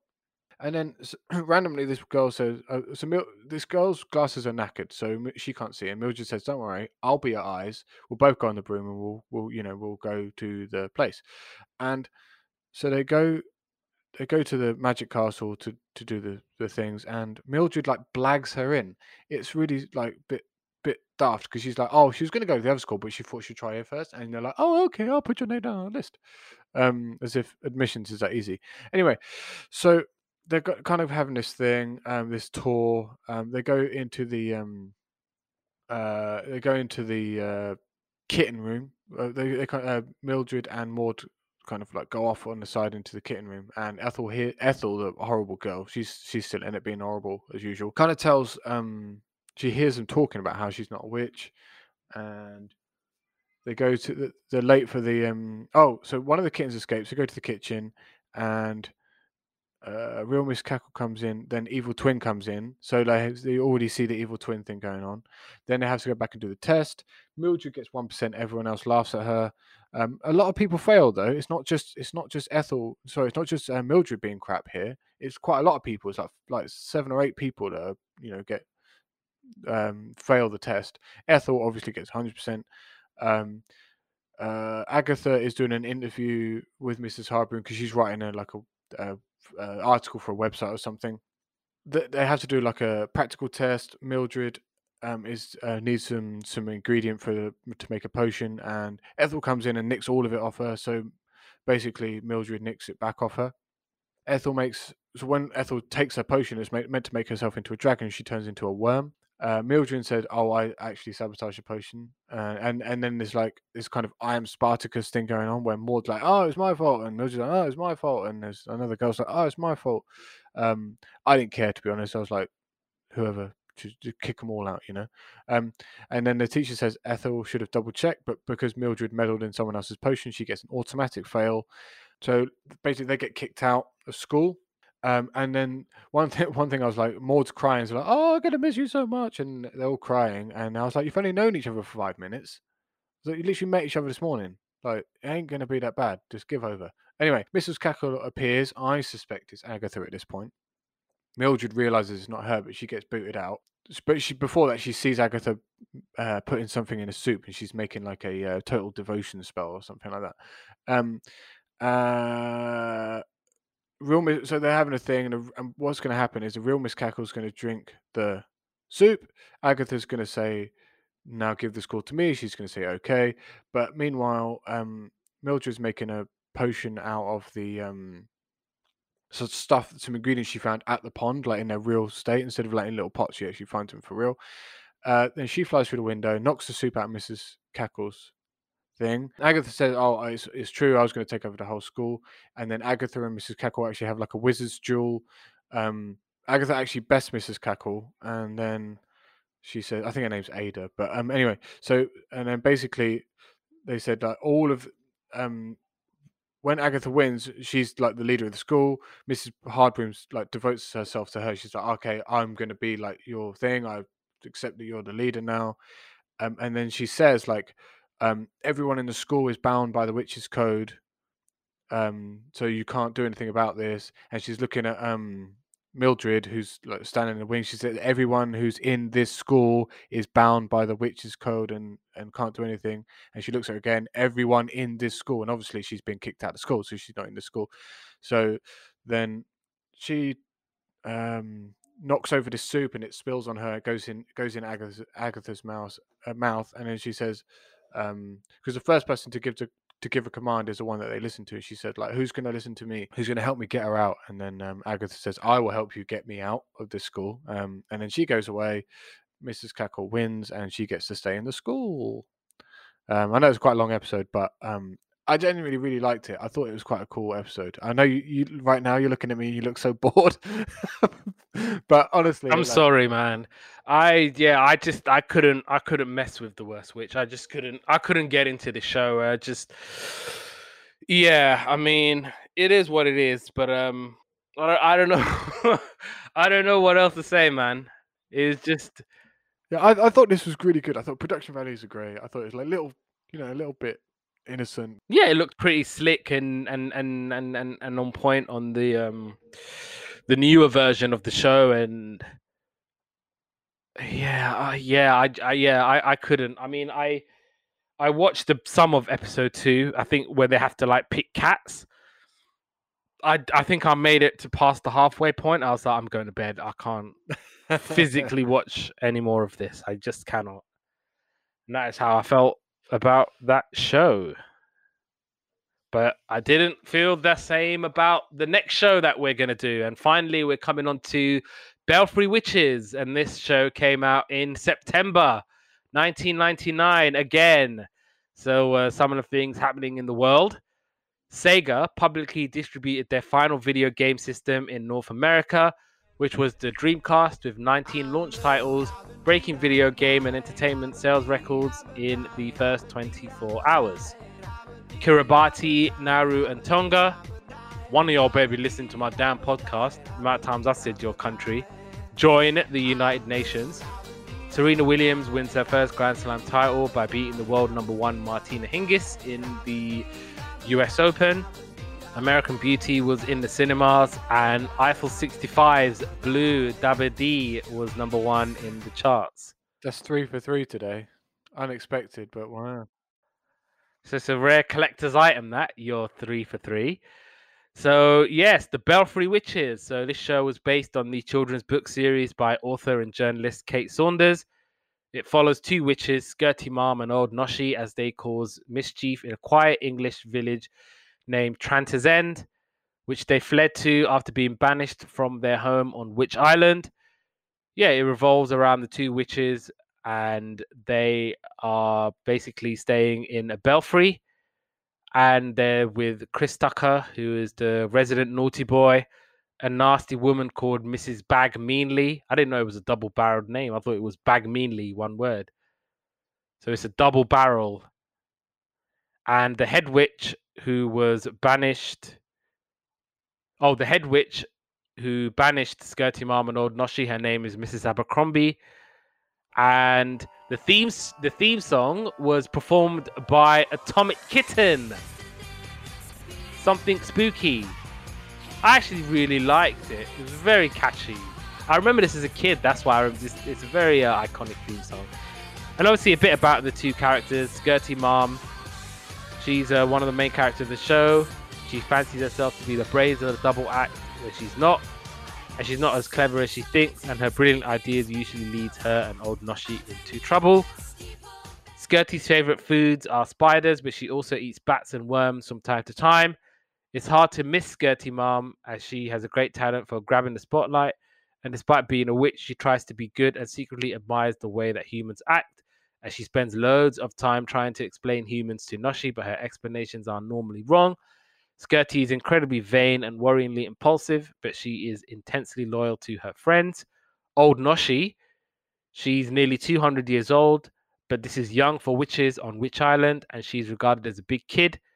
Old Noshi loves to eat newts and bugs, and she's rather gormless and usually happy to be led by her brighter friend, she has moments of independence, however, and often gets annoyed with Noshie when she isn't treated as equal. She also has a broomstick that never does what it's told and isn't pleased that she got a cheap broomstick and Skirty Marm got one of the mm, of the finest twigs. And beneath her ragged exterior, she is she has a kind heart and is very well concealed sentimental streak. And she loves a joke, especially if it's a bit vulgar. And um, quick note on Laura Sadler, who played Skirty Marm.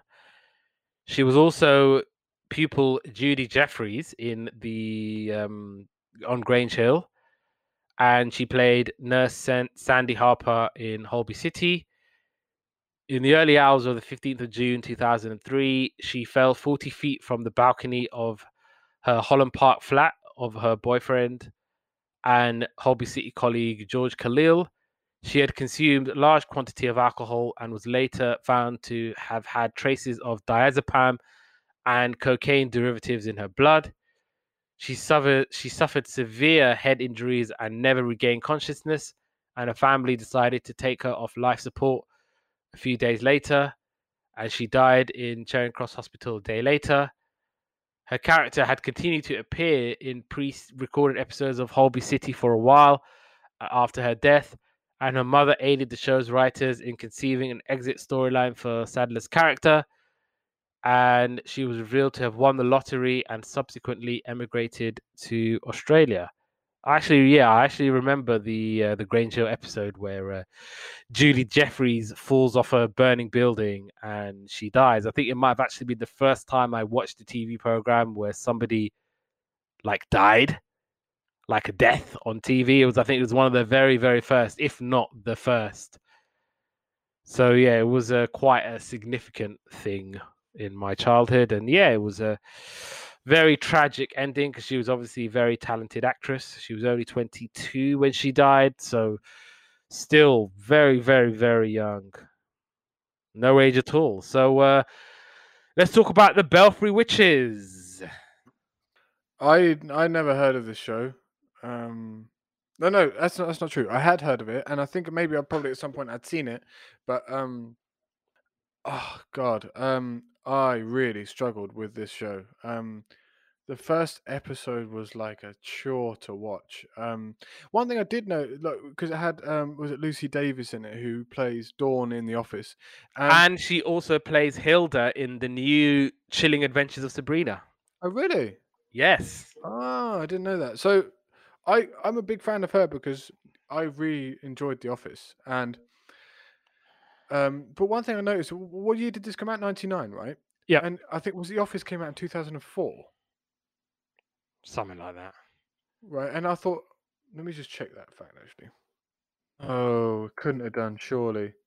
Two thousand and one. Yeah, I was going to say it was earlier 2001 2001. so she did this two years later two years later she played this thing and she plays like this yeah i mean she looks very young. She looks very young in this. Um so that's what i was thinking. I was like wow like that's not, not a lot of time because she plays such a such a uh, an incredible role in um in the office that this one was just like some stupid little kids show um compared with that. So um i mean that sounded a bit harsh but Very. Sort of meant it as well. That's what the worst bit. Um, um, right. Anyway, do you want to say anything good about it? Because I do want to say something good about it. I mean, like I said, I really like the theme song. Very, very catchy. Shout out to uh, Atomic Kitten. We we've talked about them often on this uh, podcast, and uh, one day we would love to talk to uh, the members of Atomic Kitten. But yeah, I thought this show was really. I thought it was a really fun show. thought it was really wacky, really goofy. I enjoyed it very, very. I genuinely enjoyed the show. Enjoyed it. I mean, again, I might give it away, but I enjoyed this a hell of a lot more than I enjoyed the Worst Witch. It was. It, it didn't take itself seriously. It was very silly. It was very goofy. It was clearly very fake with the whole flying and I'm the witches, and when they're doing their stupid little spells, going blue and yellow, pink and green, turn this person to be less mean. So it would just be really daft things like that. Uh, yeah, I, I, I, liked it. I thought it was, uh, thought it was very, yeah, goofy and wacky, but the right kind of goofy and wacky. yeah, for me, it was just like the opposite. I was just like, this is not not a decent thing. I don't. I don't even know why it was a thing. Um, like I said, the first episode in particular for me was an absolute chore. I mean, I tried to watch three episodes. I got to two and a half episodes of this, um, and you know what? Like you know, it was the last two episodes I watched was were okay. They were okay. You know, I I, I particularly liked. Um, I've forgotten his name. The the old vicar guy was quite funny. Harold Harold and Mrs. Bagmeanley. Is that what you said? her Meanly, yeah. Yeah, she was fun. I liked her and Harold, but yeah, I mean, Right, let, let's might just go into episodes. Um, yeah, I will. The bad thing I will say was, yeah, the audio was terrible on this for for a couple of the episodes. I couldn't. Yeah, I had to like, because obviously, um, I I had problems with the right side of my hearing for quite a bit now, and obviously, I had to like switch headphones because obviously the sound was coming out of this side, and I'm like, I can't hear nothing. What? What? What? So yeah, the pilot. Yeah, go for it. so basically, uh, this is set in like some w- witches um Which island? Witch Island, and it's kind of like this like little bit where all the witches are like it's the same thing. They're at school, they're learning things, and they're kind of doing this thing, right? So there's two witches going around London. They're causing mischief, and they go to this village. This boy's letting these tires down. They make the they make the wheels disappear. They're playing knock and run, but on broomsticks. They start egging places. I think looks. I think it's because it's Halloween. Anyway, so they're late for assembly uh, at their school, so they go back to school. The boy that was letting the tires down's got blamed for it. Um, so the policeman's like, knock, I've just had the policeman knock at the door. He said, "Where is old mate's wheels?" And he's like, "I don't know." He's like, "That's it, you're grounded." They did not talk like that, all right? Not every not every policeman talks like that with a funny voice on. Yeah. um. Uh. But so anyway, so there's an assembly, and Queen Abercrombie comes in, and they're doing some like weird ritual, uh, and they're, they're just like messing about in assembly, and then they get told off by the Queen, and they get banned from the ball, and then they decide to they get sent to their caves, and they decide to. They, I think they differentiate the years by the stocking, the color of their Yeah. stockings.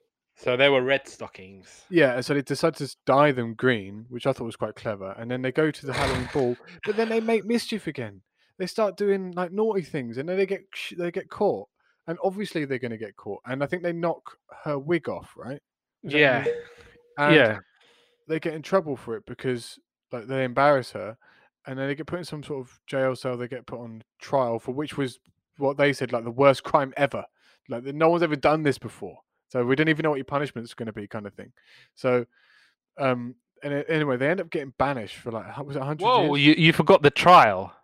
So like the, the cat is like the star witness, and they're like, "Oh, tell us, tell them what they did," and the cat's just going meow meow. Yeah, I like that. I I like.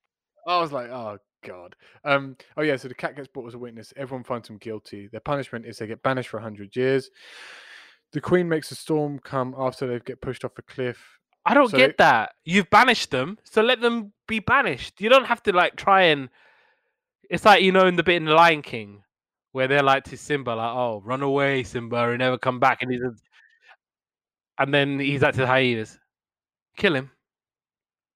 Like, why you want to go and do that?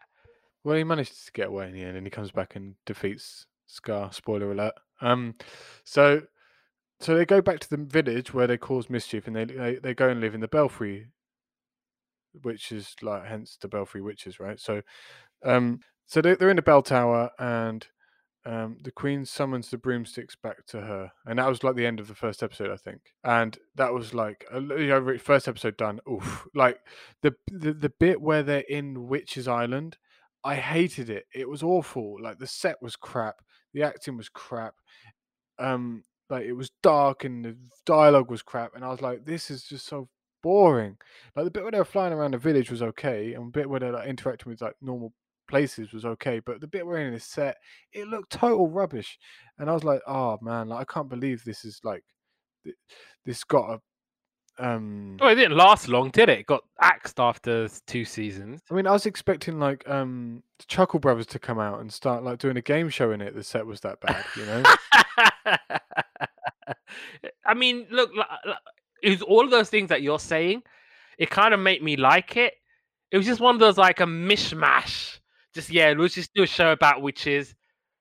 Hopefully, we'll get this uh, up and coming band to um, sing the theme song for us, and let's just see how it goes. And I thought it was, like I said, it was very wacky. It was very goofy. I'm not gonna pretend it was as, as slick and as uh, as uh, polished as the worst witch was, but I kind of liked that it was a, a mishmash.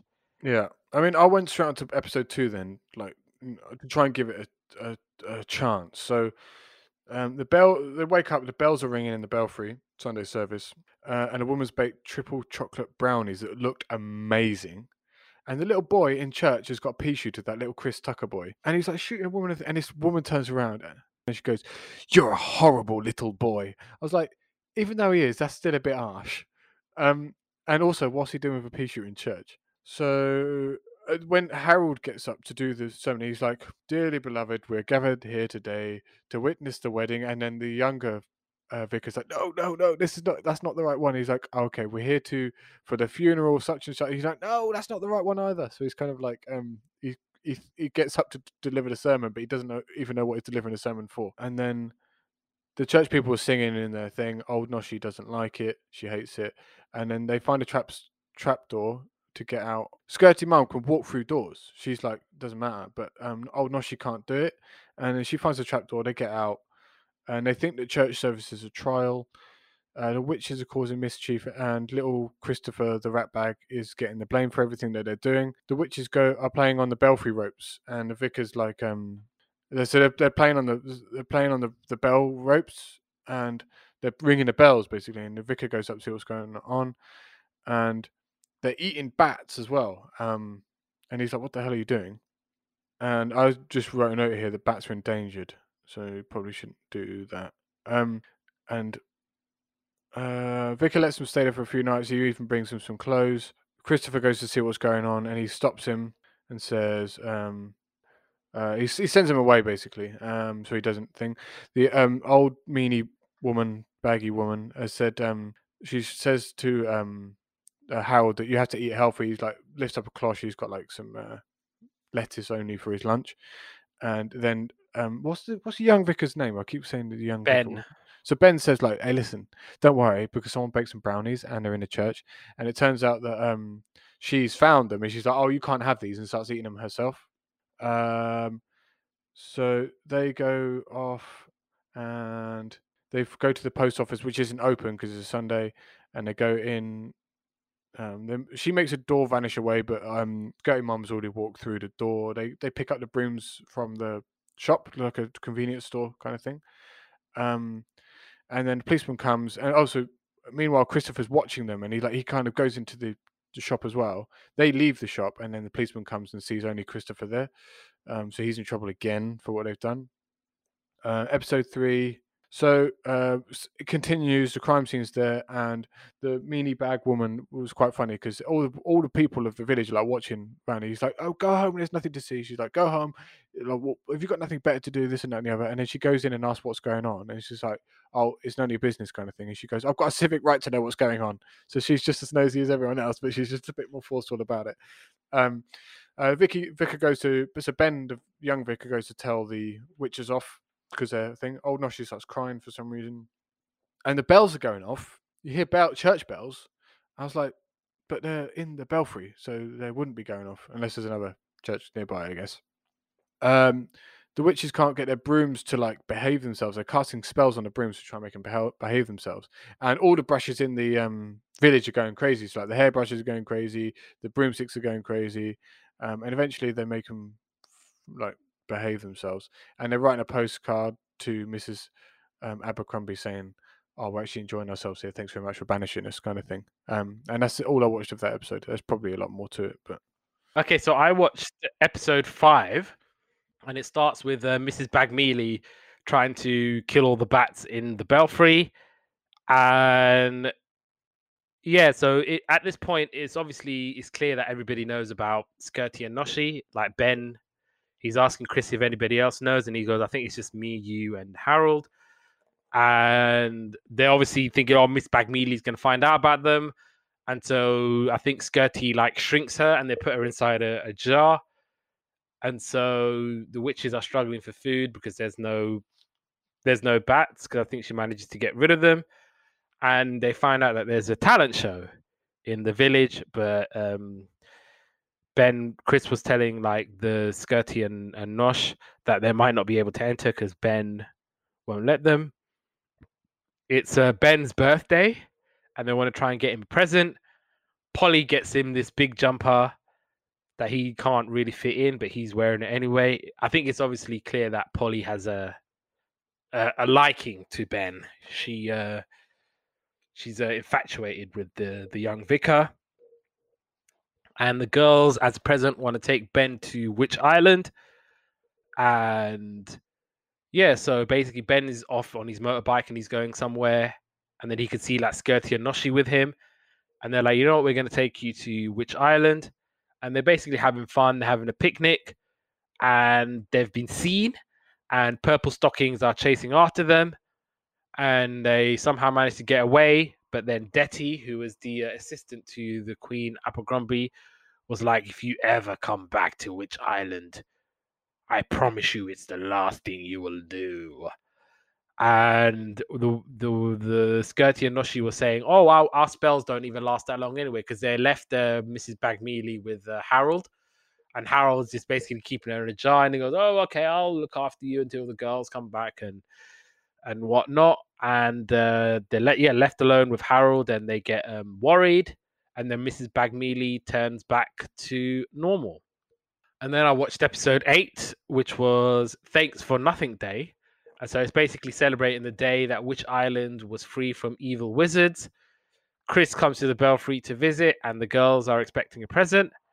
They get each other a present, which was radio and batteries. You put it together, and you get music.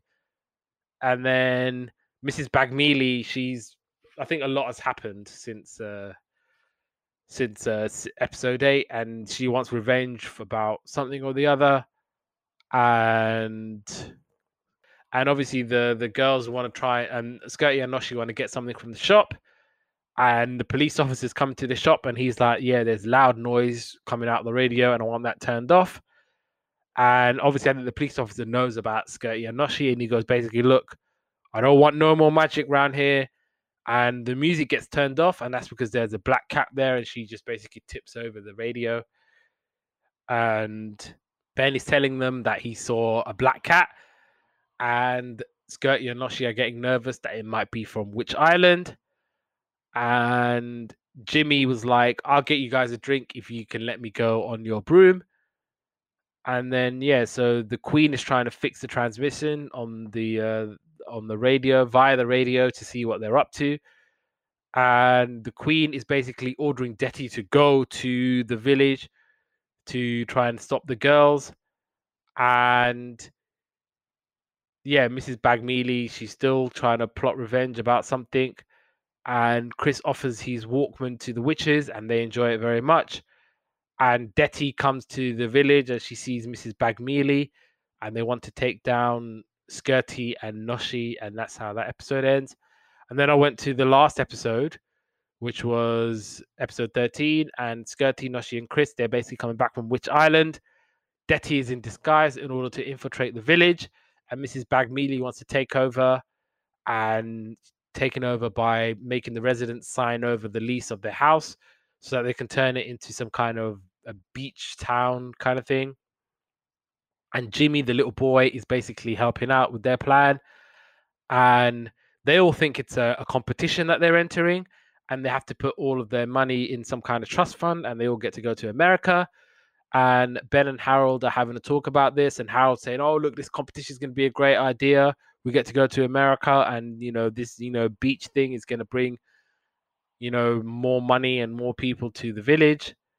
And yeah, Polly's getting worried about all the changes, and she sees Chris for the first time since coming back from Witch Island, and yeah, so the girls and Chris are spying on Mrs. Bagmealy and Jimmy and obviously she wants all the forms to be signed so that they have to you know sign the deed and leave town and yeah so Detty doesn't want to work with mrs bagmealy anymore because she's like you're just a bossy old lady and whatnot and then ben goes to see ted about the competition ted's like this farmer like just a common farmer whatever but he refuses and he doesn't trust the idea of the trust fund and where the money goes. But then, but and then you know Ben is kind of convincing him about it. And so Jimmy and Detty are coming to the community center with all the forms, and the police officer trying to talk to Jimmy because he's like, "Son, what are you doing? You know, you're a good kid at heart." And so Skirty and Noshie crash the meeting, and yeah, so they kind of turn Detty back to a witch because they're like, look, she's a witch. And everyone goes, What are you talking about? She's a witch. She's not a witch. The only two witches are, you know, you two, old Noshie and Skirty Marm. And they're like, No, no, no, no, she's a witch, she's a witch. And then turn her back. And they kind of realize that they have signed all the like their lives away on the forms. And Mrs. Bagmealy is like, Who says the bad guy doesn't win? Ha ha ha ha. I'm just gonna walk away with all these forms. But um, I think the girls managed to change the forms around a little bit so they don't sign up their homes. And yeah, so the girls are flying around with Jimmy and Chris. And Jimmy's like, you know what? Maybe I'm going to be good. being good is uh, is the right thing to do, and um, yeah, that that's how the episode ends. I mean, for the sake of for the sake of formality and order and the integrity of the podcast, let's choose our favorite shows out of the two. Do you know? I think without the Netflix version of The Worst Witch, I think it was very, very close. Um, um, but you know, I enjoyed the Netflix one, so I'm gonna go with The Worst Witch. Like they weren't, they weren't much better than each other in terms of like entertainment value for the old, older, older ones. Um, the the, first episode of the Belfry Witches was incredibly difficult. Um, but yeah, for me, the worst witch I think just pipped it, just pipped it at the post. Oh, that's very. Uh, um, what was I going to say? Um, I'm obviously going to go with the Belfry Witches. I thought that show was really, really good. I thought it was wacky. It was very goofy and and and and, and fun. And yeah, I just thought it was one of those where I kind of liked that about it. I thought it was very endearing in that um in that in in that in that sense. So um yeah, I'm going to obviously go with the Belfry Witches, and yeah, that'll be a good place to uh, bring it to an end. Of course, many thanks to uh, Nabs who joined us. I should have asked her about her um, socials, but I can kind of tell you. You can follow her on Twitter at Nabz Pat, all one word, N A B Z P A T. You can also follow her alter ego, Auntie Shagufta, on at official auntie underscore S. And you can also follow her on Instagram at nabz underscore pat. And yeah, she, she's got all of her stuff on uh, on YouTube as well, so you can check out all of that stuff. It's all very funny, it's all very hilarious, and you know, definitely go and check that out. As for yesterday's capers, we're available wherever you get your podcast from. So wherever you are around the world, please give us a listen. Please give us a shout, subscribe, do all of those things that you're already doing. And we definitely appreciate each and every one of you. And yeah, you can find us on the socials at Instagram. It's yesterday's capers one. We're on Twitter at yesterday capers. We're on Facebook at facebook.com forward slash yesterday's capers. You can find me on the socials at Abdullah underscore Molim on Instagram. You can find me on Twitter at Abdullah Molim, all one word. Give me a holler, give me a shout and uh, join us next week for another episode of Yesterday's Capers.